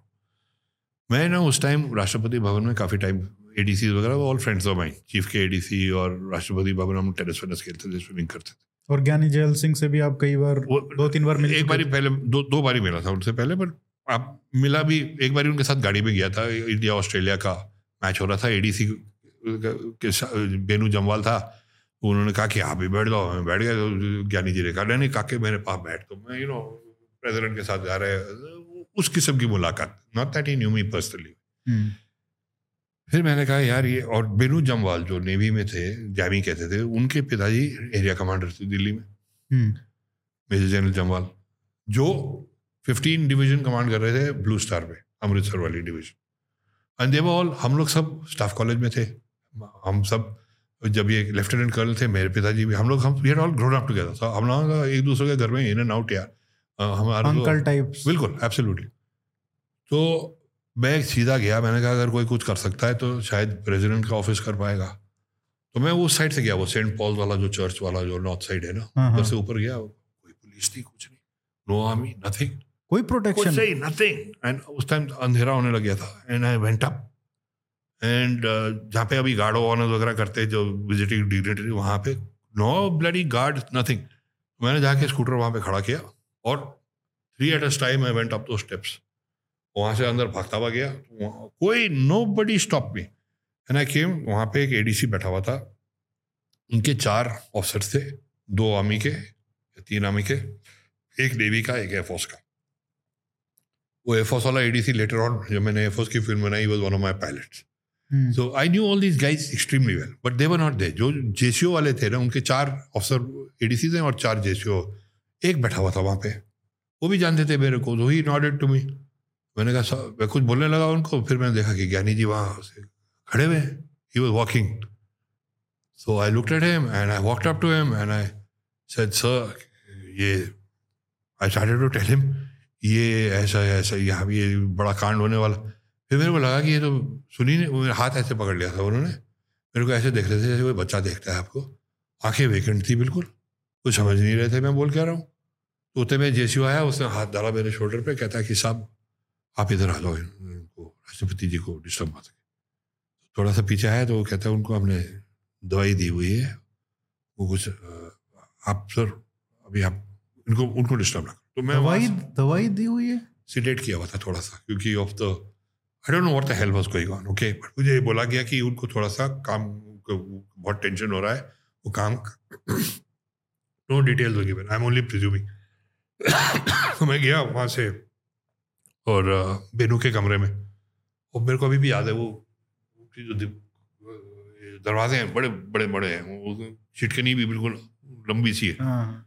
तो मैं वहाँ गया और मैं उसके बिस्तर में लेट गया। I was also very tired by no because I seen those guys being killed very very emotionally draining गया और मैं सो गया दस पंद्रह मिनट सोया होगा मुझे ज़्यादा नहीं सोया सडनली कोई खड़ा हुआ था तो बेनू मेरे को जो है shaking me wake up wake up what are you doing this what has happened and ये सारी लिस्ट है। ये very to get it I this was lying in the office कहता है कि go to my father I said, that's what I want to do. I was waiting for you to come. And I told him, I said, there's no security. The bloody police is missing. There's no army. There's nobody out there. You guys are absolutely vulnerable. I, nobody stopped me. He said, what do you mean nobody stopped me? I said, nobody stopped me.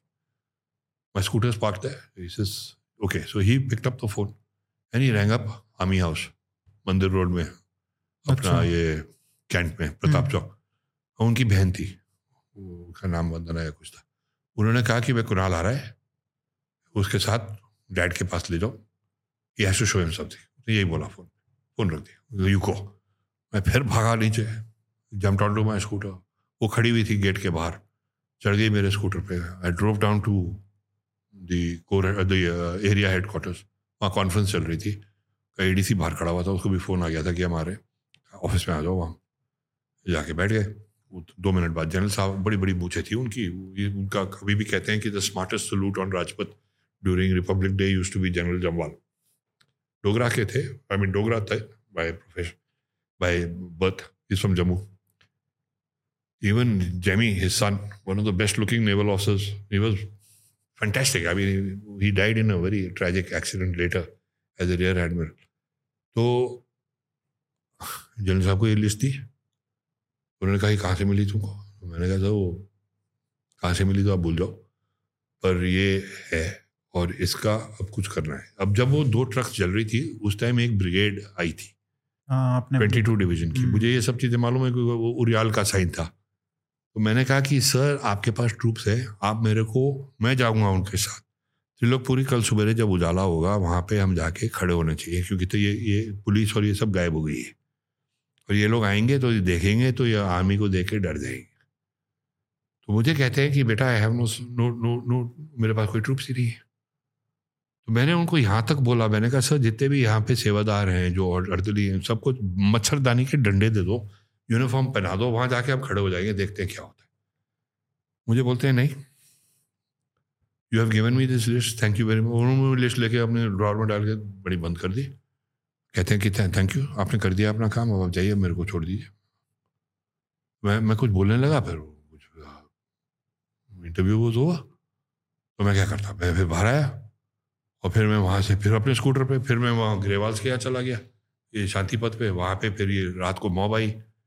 फिर I had a face off with them with that very pistol my pocket वो उसके बाद वो ही pistol लेके हम अगले दो दिन बाद वो घूम रहे थे इधर उधर फिर मिसेस गांधी की बॉडी की जो लाइन थी इमेजिन आई एक्चुअली जब मैं राजीव से मिला उस दिन मेरी जेब में बराटा थी लोडेड या nobody checked so it was a crazy time it was ऐसा ऐसा अरे क्या माहौल था यार। और इन्होंने कैसे लोगों को मारा उसके बाद तो तो सभी को मालूम है कि सड़कों पे टायर लगा लगा के अरे इतना the darkest hour in our history has been the secret and you know I wasn't born the time of 47 48 i believe that was as bad.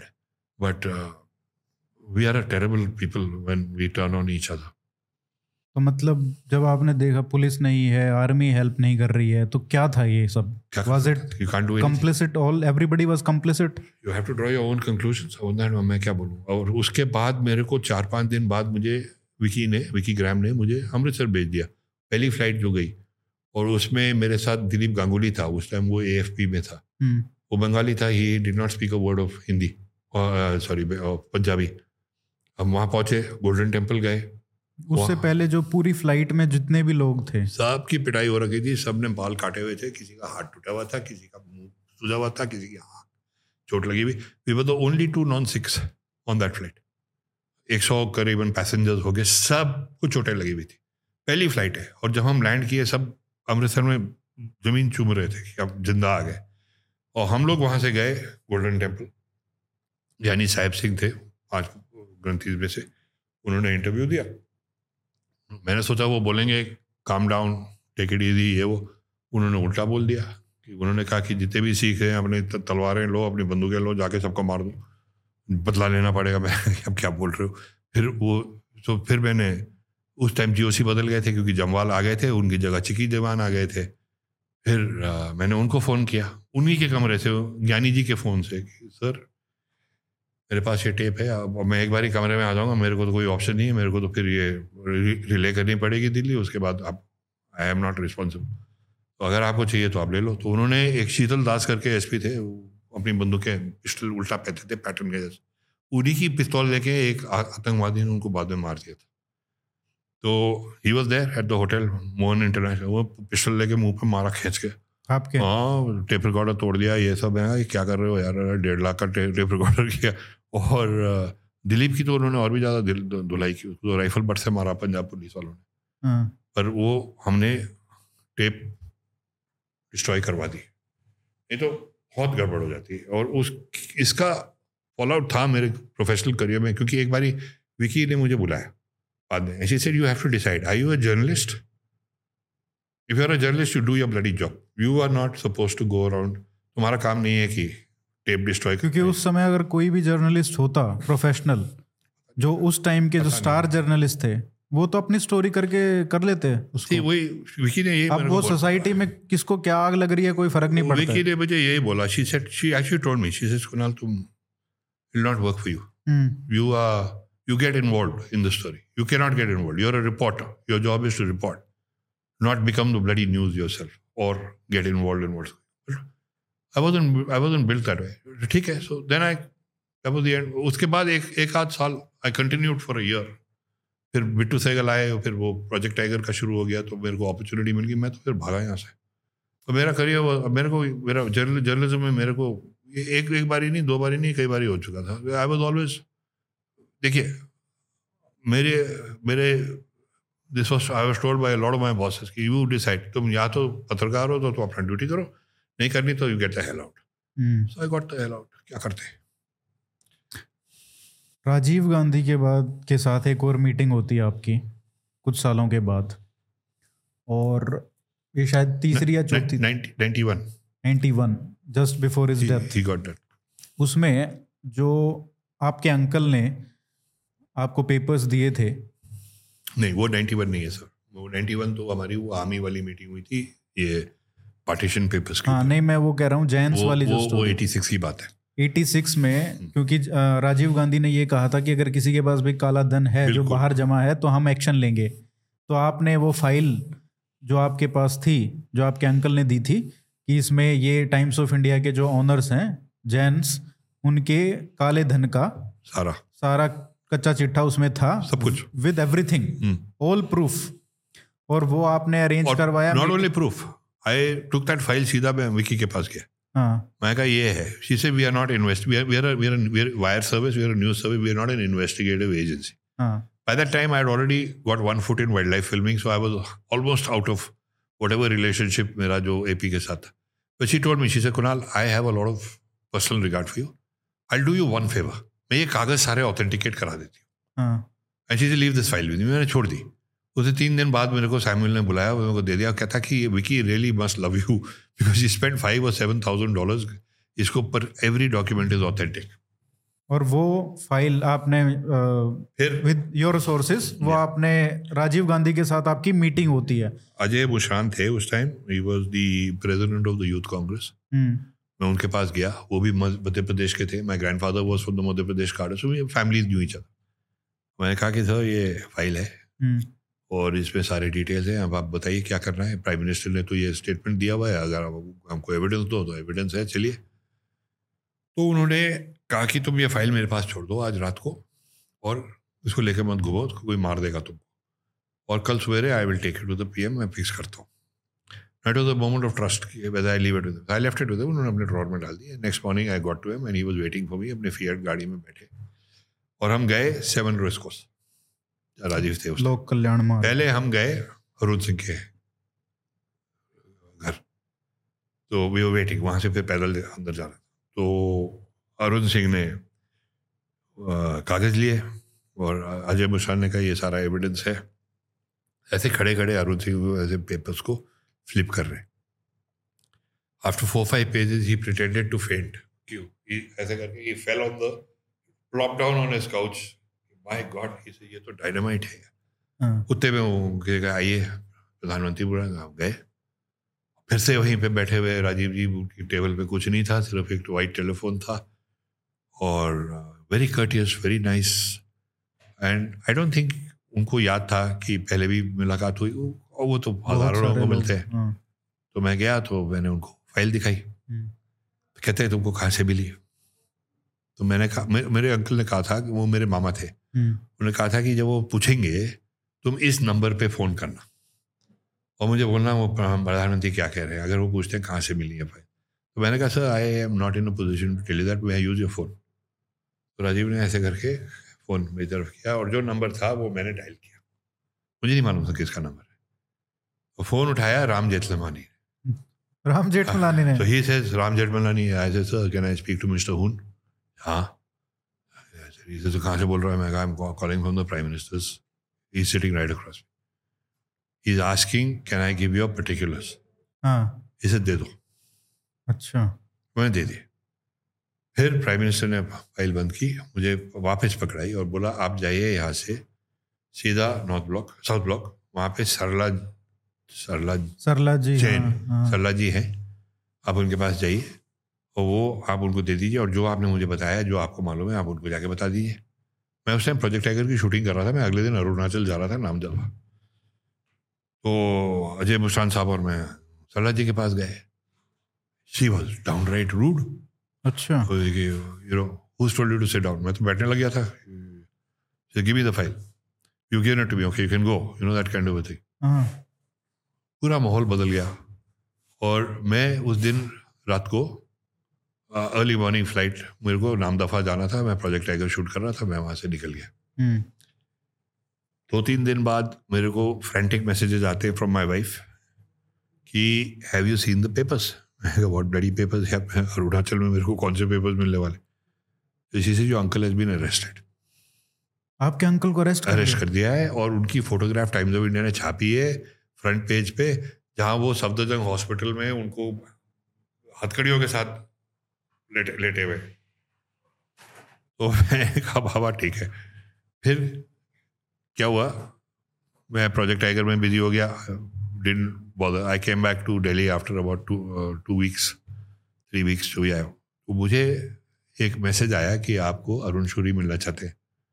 That time he was senior editor of Indian Indian Express so I I went to meet him. Arun Shuri had a nodding acquaintance with me. When I was in India today. He used to एक बारी मेरे पीछे ऐसे करके देख रहे थे, मैं क्या टाइप कर रहा हूँ, उन्होंने कहा यू राइट वेल सन ऐसे करके ना। तो that was the only interaction I had तो मैं गया उनको मिलने।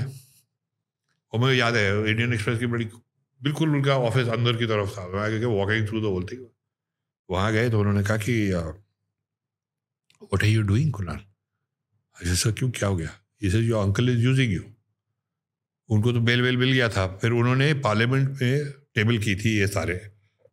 एक, एक और डॉक्यूमेंट जिसमें opening sentence was my nephew Kunal Verma met on such and such date तो इसे देखो और किसी को क्या होगा मुझे नहीं मालूम ये तुमको मार देंगे। You don't get involve Arun Shourie told me you don't know the level at which this game is being played my advice to you son is obviously you don't know the health happening अब इस ठीक है तुम्हारे uncle हैं जो भी है तुम अब थोड़ा लो प्रोफ़ाइल लगो क्योंकि you they eliminate you whoever is involve in यही एडवाइस दी उन्होंने मैं वापस आ गया। उन्होंने कहा कि तुमको you don't understand the degree to which this game is being played this what he said to me so I came away and then what happened was that I went back to shooting Project Tiger मैं तो जंगलों में था मेरे को किसी से नहीं आपको समझ में आया वो गेम क्या था? वेरी मच अब इसका एक और चैप्टर है। My father by that time was now the commandant of the senior higher command in Mhow अब उनको मैसेज आता है कि आप कल की फ़्लाइट से बॉम्बे जाइए and please travel in uniform and you go to the airport आपका टिकट आपको दे दिया जाएगा। तो उस टाइम ना एक हॉपिंग फ़्लाइट होती थी। ग्वालियर भोपाल इंदौर ऐसे कुछ था। भोपाल नहीं था। ग्वालियर इंदौर बॉम्बे। और एयरपोर्ट मैनेजर था ए के मलिक करके वो लद्दाख में था मेरे साथ टाइगर टॉप आई न्यू तो वन माई डैड गॉट है नो आइडिया व्हाट्स गोइंग उनको टिकट दिया गया। आप बॉम्बे में लैंड करेंगे वहाँ से आपको एक गाड़ी पिकअप करेगी और आपको रिटर्न फ़्लाइट पे वापस आ जाओगे दो टिकट पकड़ा दिए। हम्म। और ये सेकंड एनवलप जिसमें रिटर्न टिकट है वो उनको बोला गया था कि आप बॉम्बे में जाके खोलेंगे इसको अभी मत खोलो। He did no he just had he had been given seat 1C. So when he got onto the plane, transport वाला नहीं नहीं इंडियन एयरलाइन यार अच्छा तो ये वन सी में जाके बैठ गए वन बी खाली था वन ए में एक बंदा बैठा हुआ था न्यूज़पेपर पढ़ रहा the plane has taken off that newspaper has come down and it was somebody very senior from the intelligence bureau no no no from the PMO PMO I think I mentioned him in the book I am not sure if I have written about this but and he told my dad he said listen your son is getting involved in things which he does not understand. Tell him to back off. My dad landed in Bombay, opened that envelope, return ticket. He came straight back to Mahu. That was it. This whole meeting took place in the air. Okay, and my father didn't know what the hell had happened. I was getting panic messages कि तुम कर क्या रहे हो मैंने कहा मुझे नहीं मालूम मेरा भी तो आई मूव ऑन या मैं प्रोजेक्ट टाइगर से नामदाफा से सुंदरबन घूम रहा था मेरे को क्या दिस व्हाट हैपेंड एंड ये ये you know the Bennett Coleman की जो फ़ाइल थी इसकी कहानी है क्योंकि my uncle mister Hoon he was one of the partners he was the chairman of Turner Morrison अच्छा। Which was a very 700 crore company at that time और something like that and इन्होंने इसको betray किया था। अच्छा। इनको उन्होंने hostile रखा पता नहीं क्या किया था। जब मैं उनको कभी कभी मिलने जाता था बेनेट कोलमन के ऑफ़िस में तो अशोक जैन तो लंच के बाद अपने वहाँ पे use to stretch out and go to sleep ये उस he to sit in his desk अच्छा। They were very close and जब इनका बिट्रेयल हुआ उसके बाद इनके सोन एनमी हो गए ये टाइम्स ऑफ़ इंडिया ग्रुप के। उसके बाद तो ईडी e ईडी पता नहीं कहाँ कई सालों तक चलता रहा till he died he died in nineties I was not involved after that I didn't know was but what had happened? He simply brought this file to me and said get it to the prime minister which i did. तो बात जो मतलब मैं समझ पा रहा हूँ ये यही हुआ होगा कि कोई डील हुई होगी। पीएमओ की और स्पेकुलेशन में तो हम नहीं जा सकते। I can only tell you what happened I don't want to I mean I have no proof. I, I, I know nothing other than this is what actually happened. I met Sarla Jain, this is what she said, this is what happened, this is what happened. और I was really surprised जब मुझे अरुण शोरी जी ने बुलाया था. Hmm. Know, he just told me, he said, you just be very careful, son. He will give me a, you know, friendly advice. He said, you, you are being used by your uncle also. And you better be careful ये बोला उन्होंने और कुछ नहीं बोला एक आप बहुत ही इंटरेस्टिंग चीज़ मेंशन करते हो बुक में वो है कि इंदिरा गांधी का के असैसिनेशन का यूएस कनेक्शन अब दैट्स आल्सो अगेन सी हमारे जब हम 68 में my father was nominated for the allied infantry officers course in Fort Benning जो यूएस 101 एयरबोर्न डिवीज़न का वो हेडक्वार्टर है उनका इन्फेंट्री स्कूल है वहाँ पे। हम्म। उस टाइम क्या हुआ था कि इंडियन गवर्नमेंट चार डॉलर देती थी दिन का अलाउंस और US government use to double that तो आठ डॉलर हो गए। जो सेकंड जो सेकंड लोएस्ट था, वो पाकिस्तानी था। उसको सोलह डॉलर मिलते थे, उसका बत्तीस। और कहाँ आठ डॉलर और कहाँ बत्तीस? और बाकियों को तो उससे भी ज़्यादा मिलता था साउथ वियतमीज ये, वो। तो the American government said listen हमारे बाबू यहाँ से क्लियर ही ना करें, वो अमाउंट ही ना बढ़ाए। तो the my dad taken off the flight या इन सिक्सटी एट वो जा रहे थे अपना एक साल के कोर्स के लिए। अब सिक्सटी नाइन में उसी कॉज के लिए इनका नाम फिर से आ गया। इट्स वेरी सरप्राइजिंग एक्चुअली दो बार ही आना। इस टाइम जब वो गए तो माई मॉम सेट मैं भी आ रही हूँ। उन्होंने चार से छः डॉलर कर दिया होगा ज़्यादा से ज़्यादा। मॉम सेट मैं भी चलती हूँ। She was teaching Saint Joseph fridge व्रिज बेचा ये वो। मेरी बहन को name is Teesta and I we were deposited with my grandparents and तीन दिन बाद we were to go to Delhi and say bye to them वो चले गए अपना ये उस टाइम वो येलो फीवर वगैरह के इंजेक्शन वगैरह चाहिए थे तो जो भी था वो चले गए अब जब वो रेलवे स्टेशन में जा रहे थे मेरी बहन ने ऐसा चीखना चिल्लाना शुरू किया कि बाप रे बाप ट्रेन डीलर हो जाती ये place down. She was about six years old.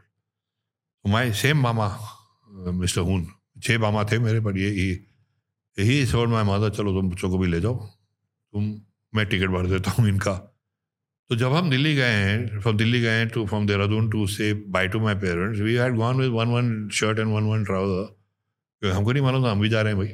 वहाँ पहुँचे तो खड़ा खड़ा लड़ी पासपोर्ट सही है वो पासपोर्ट तो नहीं उसी में मॉम के उस पर डोस हो गए थे हमारे भी इंजेक्शन लग गए ये हो गया वो हो गया in three days later we were on the flight to London Those days it was a very interesting flight I still remember we went from here to Tehran, from Delhi to Tehran Tehran to Beirut, Beirut to Istanbul Istanbul to Frankfurt to Delhi.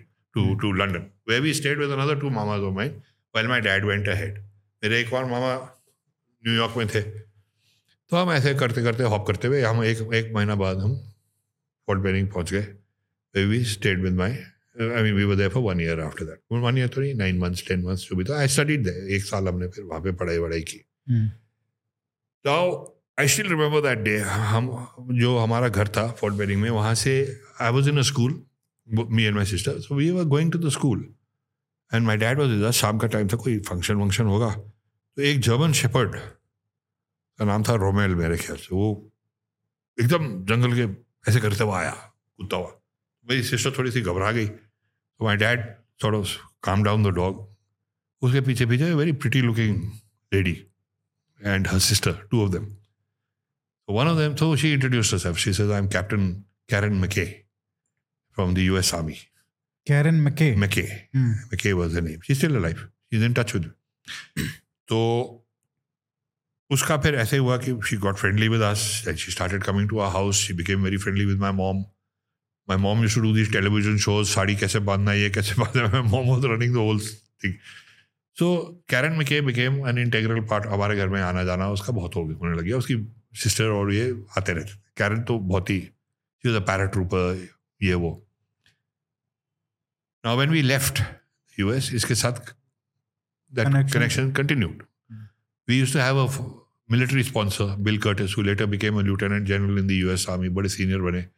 और हमारे जो civil sponsor थे वो doctor मोहनला थे। So ये ये connection family के कंटिन्यू बल्कि later I took my own wife and daughter and went stayed with doctor मोहनला फॉर्ट बेनिंग में इनको ले गया बच्चा था यहाँ पे ये।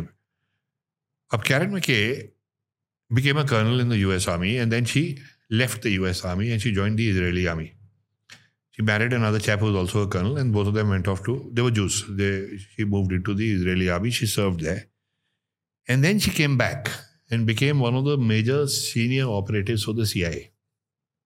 she came back to US She came back to the US. So she served for three, four years in Israel and then came back. Whatever it was. And she was quite a paratrooper, yeah. Whoa. So she came back and she rose very rapidly in the CIO, or maybe she was already high up in the CIA, I don't know. Mm. And she was given charge of the Mujahideen in Afghanistan. Achha. 80s mein. 80s mein. She was definitely one of the key players. What was the exact role, etc., I don't know. But she was one of the people there. And, uh, but she never came to India. She never came to India. Then my dad retired. He was in Kulu, 93, uh, nahi, uh, 2013. Karen McKay says, I'm coming to India to visit. She retired. She was living somewhere. I had gone to the US once in between. She came to see me. She was driving a truck. She had a bloody sawn off shotgun in her boot. She had a machine pistol in her other boot. She's one of those characters. And uh, she came to Delhi picked her up. And उनको Volvo पे चढ़ा दिया वो गई और when she was when I was driving her to put her on the Volvo, I asked her. I said, uh, how come you never came to India आप तो पाकिस्तान आती रहती थी तो आ जाती आप इधर भी तो शी सेट कि I would have love to but your government believe I was involve in Mrs Gandhi assassination उसे यही बोला बस और मैंने भी ज़्यादा खुदा नहीं because I think we had reach the bus station चली गई So after three, four days, my dad rings up from Kulu and he says, यार ये कैरन को यहाँ से निकालो ये तो बड़ी खतरनाक चीज़ है I didn't realise she was that much into the see I think you know that ऐसी मज़ाक में he says you better if she comes you just make sure she goes immediately back so she stayed for about 10 days in Kulu and then she came I even remember the date it was 5th October which was my birthday I went to pick her up And the same conversation continued, and I asked her, I said, what exactly happened? So she said, you know, somebody accused me, yeah, was, blah, blah, blah. intelligence mein, sir. Uh, she says, she started telling me some story about some American guy who had floated this rumor that she was behind the US, uh, Mrs. Gandhi's assassination, ye wo. But she denied it. She said, ki, nahi, nahi, aisa But She, he either denied it or did she confirm it, kind of a thing. then she's been in communication with me she keeps sending me emails my father died she you know she, everything I write she likes to read and all that she's now in her late 80s she must be close to 90 uh, I mean, 86 87 की तो होएगी होएगी and अभी भी amazing lady अभी भी घोड़े वोड़े चला she living in a ranch up there all alone so I wrote to when I was writing Hindustani. I said, listen, you told me this, and uh, now you've retired. So tell me the damn story. What happened? How, how were you involved with the with Mrs. Gandhi? So she wrote back to me, but she didn't confirm or not deny. She again sort of pussyfooted around the whole thing. ये ये हाँ वो but ये लोग ऐसे नहीं बोलते unless कुछ हाँ। होगा अब क्या करें not I am not detective जो मुझे पता था मैं आपको बता रहा हूँ आखिरी में आ, और भी बहुत सारे सवाल हैं लेकिन मैं काफ़ी समय हो गया लगभग दो घंटे होने वाले हैं। एक तो मेरा ये सवाल था कि तमिल इलम का जो आपने एक स्टोरी करने की कोशिश की थी हम लोग को बाहर उठा के फेंका इसराइल इसराइल का क्या कनेक्शन है?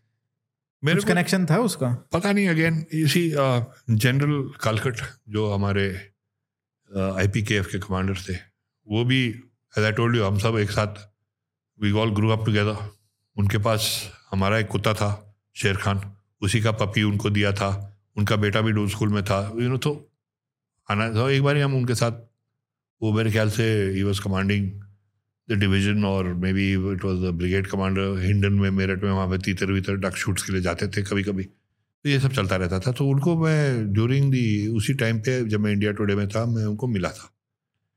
और वो मेरे को ऐसे ही कैजुअली मिला था। मेरे ख्याल से डी लाइब्रेरी में ही। तो उन्होंने मुझे कहा था कि इसमें इसराइलीज का भी हाथ है इसमें ये भी है ये भी है ये भी है। उन्होंने काफ़ी अच्छा ऐसे ही बोला हाँ told me the whole thing. So I came back to India today and I told someone Dubai I said yes yes hey you want we can investigate this further and do a story on it. तो Dilip Bob खड़े हुए थे वहाँ पे। तो वो बड़े excited हो गए। वो कुर्सी खींची सुमन के कमरे में एक बड़ा सा वर्ल्ड मैप था। कुर्सी पे खड़े होके Dilip Bob said Israel is here Sri Lanka is here इसमें क्या कनेक्शन है? यू नो सो मैंने कहा अगर आप मेरा मज़ाक उड़ा रहे हो मैं जो मुझे को बताया गया मैं आपको बता रहा हूँ। नहीं नहीं हो ही नहीं सकता। नहीं होता छोड़ो। बट बाद में later we got to know that the Israeli the Mossad had a very major role in the LTT business stuff तो था। अच्छा। जी देश में बहुत सारे ना व्हील्स विद इन व्हील्स वाले जो सिनारियो है हम लोगों को बहुत कम पता चलता है। और जो पता चलता है then as I am also historian so my main thing is to put down facts the way it happened and leave it to everybody to जज आखिरी सवाल। दो घंटे हो गए आई डेंट रियलाइज़ कू की क्या स्टोरी है? जो 2012 में कू की एक स्टोरी चलाई गई थी जिसके बाद शेखर गुप्ता का नाम गुप्ता हो गया। तो गुप्ता जी। आपने लिखा भी है कि आप उनसे मिलने गए थे और आपने कहा कि ये तुमने क्या किया है? उसके बाद वो कॉन्वर्सेशन जो है और क्या स्टोरी थी वो पूरी की पूरी, मैं चाहता हूँ कि आप बताएँ। देखिए जनरल वी के सिंह को मैं जानता नहीं था पहले। जानता था मतलब he was from the Rajput वो भी दो Rajput but very little interaction my father was वो कर्नल ऑफ़ द रेजिमेंट थे, ये उस टाइम पच्चीस राजपूत में थे, फिर इनको टू राजपूत भेजा गया था उनका उनका जो अपना चलता रहता है बट कभी कल आते मिले भी होंगे तो I didn't really know him फिर मैं इनसे मिला था जब ये टू कोर कमांडर थे और उस टाइम में ये नॉर्थ ईस्ट ट्रिलेजी पे काम शुरू करने वाला था नॉर्थ ईस्ट में तब ये ईस्टर्न कमांडर बन गए तो हमारा gradually there was a lot of interaction and I got to know him very well and I मेरा उनके लिए very high regard as far as integrity and concerned, I found him to be a very, very fine and upright officer. And we started. North East trilogy was a very बड़ा बड़ा project था पूरा north east को document किया तो उन्होंने he was very much on the ball with me and it was a our relationship was pretty was growing जब ये इनका एज इशू हुआ है उसमें मुझे भी पता था कि पूरी कहानी क्या है। इसमें जय जय सिंह का हाथ था पूरा जो चीफ रह चुके। हैं और इनका क्या हुआ है मैंने किताब में भी लिखा हुआ है कि क्या थी स्टोरी क्या था। अब इनको डिस्क्रेडिट करने के लिए पूरी यूपीए सरकार इन्वॉल्व हो गई उसमें। इनको तो किसी तरह से निकालना ही है। अब क्या आप मुझे बताइए, ये एक अवसर है जिसके जिनके पिताजी चौदह राजपूत में थे सीओ रह चुके हैं। हम लोगों की आप डेट ऑफ़ बर्थ फ़र्ज़ नहीं कर सकते। हमारी जो डेट ऑफ़ बर्थ है, वो आर्मी हॉस्पिटल में या जिस भी हॉस्पिटल में होंगी, वो होगी। और वो पल्टन के रिकॉर्ड में भी होगी कि captain so and so and missus so and so congratulate you उनके वार्ड एरिया में आ जाता है सब कुछ। तो ये तो general V K Singh same background same unit his dad is also उन्हीं का भी वही रूटी उनका एज का कोई इशू नहीं था। पूरा फ्रॉड था ये। फ्रॉड था उसमें उनका जो एनडीए का जो फॉर्म था नेशनल डिफेंस अकेडमी का फॉर्म जो उनके हेडमास्टर ने पहले पेंसिल से भरा था इन्होंने फिर जब इंक किया है तो जब इन्होंने इंक किया है तो उन्होंने डेट ऑफ़ बर्थ जो हेडमास्टर ने लिखी थी वो गलत लिखी थी उसने फिफ्टी लिख दिया था इंस्टेड ऑफ़ फिफ्टी वन और वीके ने उसको उसी के ऊपर इंक में फिफ्टी वन कर दिया था लेकिन पेंसिल की मार्किंग उसकी ज़ीरो दिखा रही ठीक है? हम्म, अब जे जे सिंह जब चीफ बने उनका अपना रीज़न था कि to oblige the prime minister क्योंकि उन्होंने बोला कि भैया फलाने को चीफ बनाना है अब इसको कैसे बनाएँगे? तो इन्होंने जो पूरा प्लान बनाया तो उन्होंने कहा कि वी के सिंह को चीफ बनना ज़रूरी है। लेकिन इसको दो साल में रिटायर करना है तीन साल में नहीं। और ये लॉ ये है कि when you turn sixty two और यू सर्व थ्री ईयर्स तो इसका if you cut him down by one year then automatically the next person who became the chief was in line otherwise he was not in line वो अपने cost में भी was not in line उनके आगे तो बहुत लोग थे। हम्म, वीके ही नहीं जनरल वीके ही नहीं उन्होंने कई लोग बारह और ऑफिसर्स को भी शॉर्ट आउट किया है। अच्छा। एक तो रवि अरोड़ा थे जो अगले चीफ के बैच के थे सॉर्ड ऑफ़ ऑनर थे उनसे एक साल छोटे थे। हाँ। उनका तो बॉडी नहीं होल्ड किया मेजर जनरल भाई उनको घर भेज दिया। वो भी अभी काफ़ी फ़ेमस लेखक हैं पब्लिशिंग हाउस रन करते हैं वो अपना नटराज पब्लिशर्स के बड़े भाई हैं sword of honour from that batch और gold medalist from that batch like this they sorted out twelve people और ये कहानी हम लोगों को मालूम है अब देखिए अब by that time the whole UPA government was the only thing which was saving General VK Singh was that Mr. Antony was also a man of integrity. Hmm, वो झूठ नहीं बोलने वाले थे नहीं तो उस दिन वो पार्लियामेंट में जब लालू जी भी खड़े होकर बोले थे इसको मक्खी में दूध में से मक्खी क- बाहर फेंक दो उस दिन जनरल साहब वीके वो जनरल वीके सियाचिन में थे। हम्म, उनके बिहार पे स्टेटमेंट्स हम लोग दे रहे थे कि भैया ये क्या हो रहा है?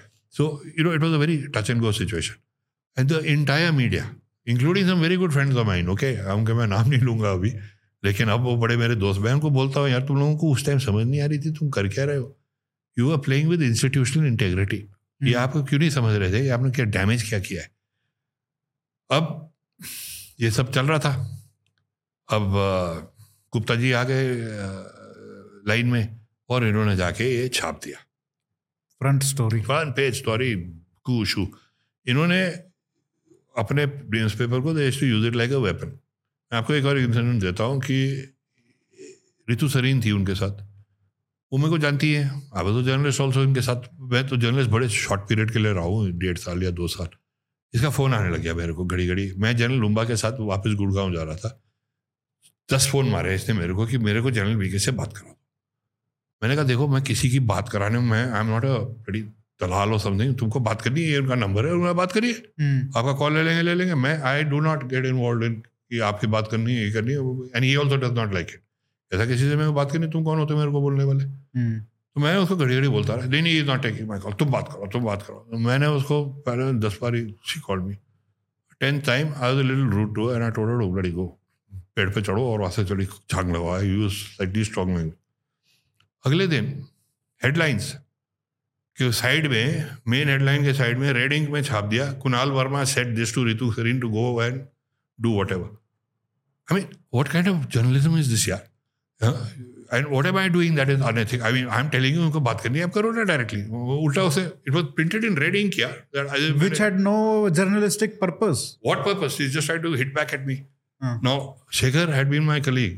in India today. मेरे घर आता था रक्षा भवन में he went and stayed 80s में हाँ, मतलब he went and he used to stay, he stayed with my dad in Ladakh and all that. अच्छा अब ये गुरु जी इन्होंने छाप दिया।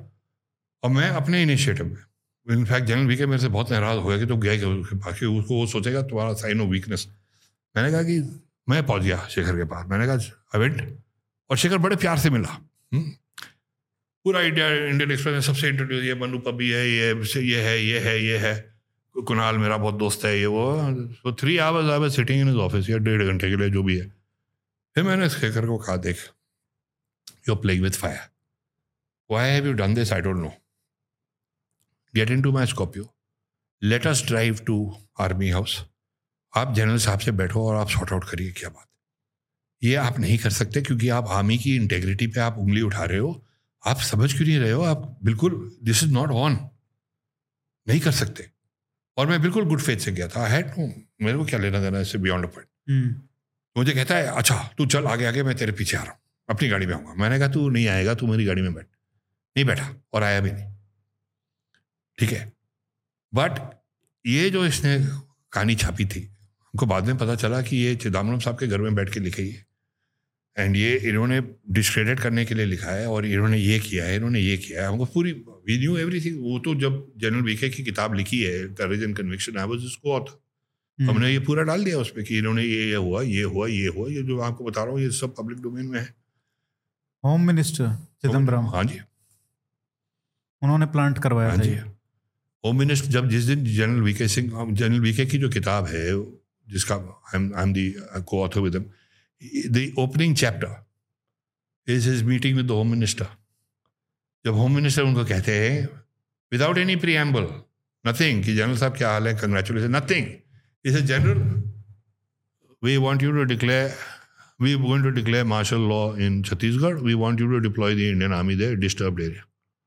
Opening sentence in the book पढ़िए और उसमें जनरल वीके ने कहा मैं नहीं करूँगा हम्म, I will not turn against our own people. He said, what about Manipur and Kashmir? He said, those are border states. We have a problem of insurgency from outside. We are not going to get involved in the heart of central India. इन लोगों को mind science के लिए इनको land wand चाहिए था जो भी इनकी गेम्स थी इनको तो सीधा वो this is the opening chapter from that day onwards home minister was gunning for ये होता कौन है मैंने जब हुक्म दिया तो ऐसे क्यों नहीं किया तो ये सारी चीज़ें आप इन सबको लिंक करिए आप अपने you will get your own answers या ये सब हुआ है and this is it is also in public domain it is well known Shekhar की जो कहानी थी आई मीन किस बेसिस पे लिखी गई है? The man should have been arrested for treason मैं तो अभी भी कहता हूँ कि आपको ये ये अभी कैसे घूम रहा है ये?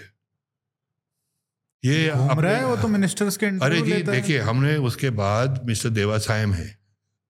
Who is a very ex IAS and uh, he was earlier in the army हाँ, and he's a very he's now 80 years old he lives in Bangalore he's from Kanyakumari one of the most dedicated individuals you'll ever meet in the country he was one of the people who fought along with me for General VK Singh उस time तो सब मुँह मोड़ के चले गए ना क्योंकि सबका सरकार आपके अगेंस्ट हो जाए तो आप चीफ भी हो सकते हो सबके सब आपके अगेंस्ट हो जाते हैं हम्म, क्या हुआ उस time Devasayam and myself, we filed a case in the Supreme Court. My name was not on it, my father's was. Where we said that you are playing with institutional integrity, please don't do this.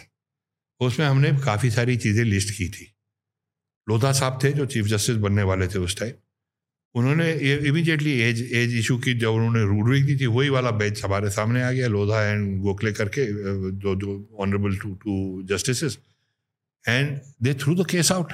They called they called the uh, attorney general आए। एक बजे उन्होंने adjourn किया। उन्होंने ACC file मांगी। ACC file से लोधा साहब ने दो तीन पेजेस पढ़े जो बिल्कुल झूठ था। हम्म, तो हाँ और डिसमिस कर दिया केस हमने कहा ये पर्जरी है। आप झूठ बोल रहे हो। इसकी डेट ही नहीं मैच कर रही। है आप कैसे पढ़ रहे हो कि कौन सा डॉक्यूमेंट आप पढ़ रहे हैं? तो हमने फिर से फ़ाइल किया। इस टाइम उन्होंने हमको धमकी दी कि हम आपको बंद कर देंगे कंटेम्प्ट ऑफ़ कोर्ट पे। हमने कहा, हम हम हम इंस्टीट्यूशनल इंटेग्रिटी इंटेग्रिटी की बात कर रहे हैं, आप क्यों नहीं समझ रहे? उस टाइम शेखर शेखर गुप्ता जी की नेशनल इंटरेस्ट करके कॉलम होती थी। जिस दिन ये केस आया है सुप्रीम कोर्ट में, इस महाशय ने एक पेज का आर्टिकल लिखा है। उसमें उसने ये बोला है, क्योंकि उसमें हमने दो तीन चीज़ें रेज की थी, जिसमें हमने J J Singh general J J Singh का रोल और जनरल विक्रम सिंह का रोल और प्राइम मिनिस्टर को हमने क्वेश्चन किया था कि ये ये लोग डिलिबरेटली टैंपर कर रहे हैं। तो शेखर गुप्ता लिखते हैं और उसमें हमने एक वर्ड पिटिशन में यूज़ किया था langar gossip in relation to to do with the it is common langar gossip that this is well known etc ऐसे करके। हम्म, इसने कहा कि these guys are communal क्योंकि doctor Manmohan Singh is a Sikh general J J Singh is Sikh Vikram Singh is a Sikh these fellows are communal. My mother is a sikh यार what are you talking about? And पर इन्होंने ये लिख दिया। अब लोधा साहब, हमको कहते हैं, आप लोग कम्युनल हो? हमने कहा, क्यों जी? अगर तीन सुब्रमण्यम खड़े हो गए और चाकू मार दिया आपको तो कोई क्राइम नहीं है। क्योंकि तीनों सुब्रमण्यम है। या नैयर है या कुछ है। This is I you are going to be the chief justice यार। आप बात क्या कर रहे हो? मैं तो लिख दिया है। I mean people thrown me नहीं नहीं, कि- हिंदुस्तानी से हटाओ, तुम्हारे ऊपर कंटेम्प्ट ऑफ़ कोर्ट आ जाएगा। मैंने करने दो यार, ये सारी सच्चाई है।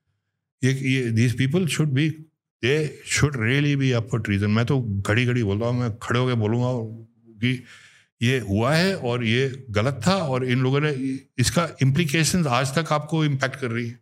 You have to stand up and fight for your believes यार।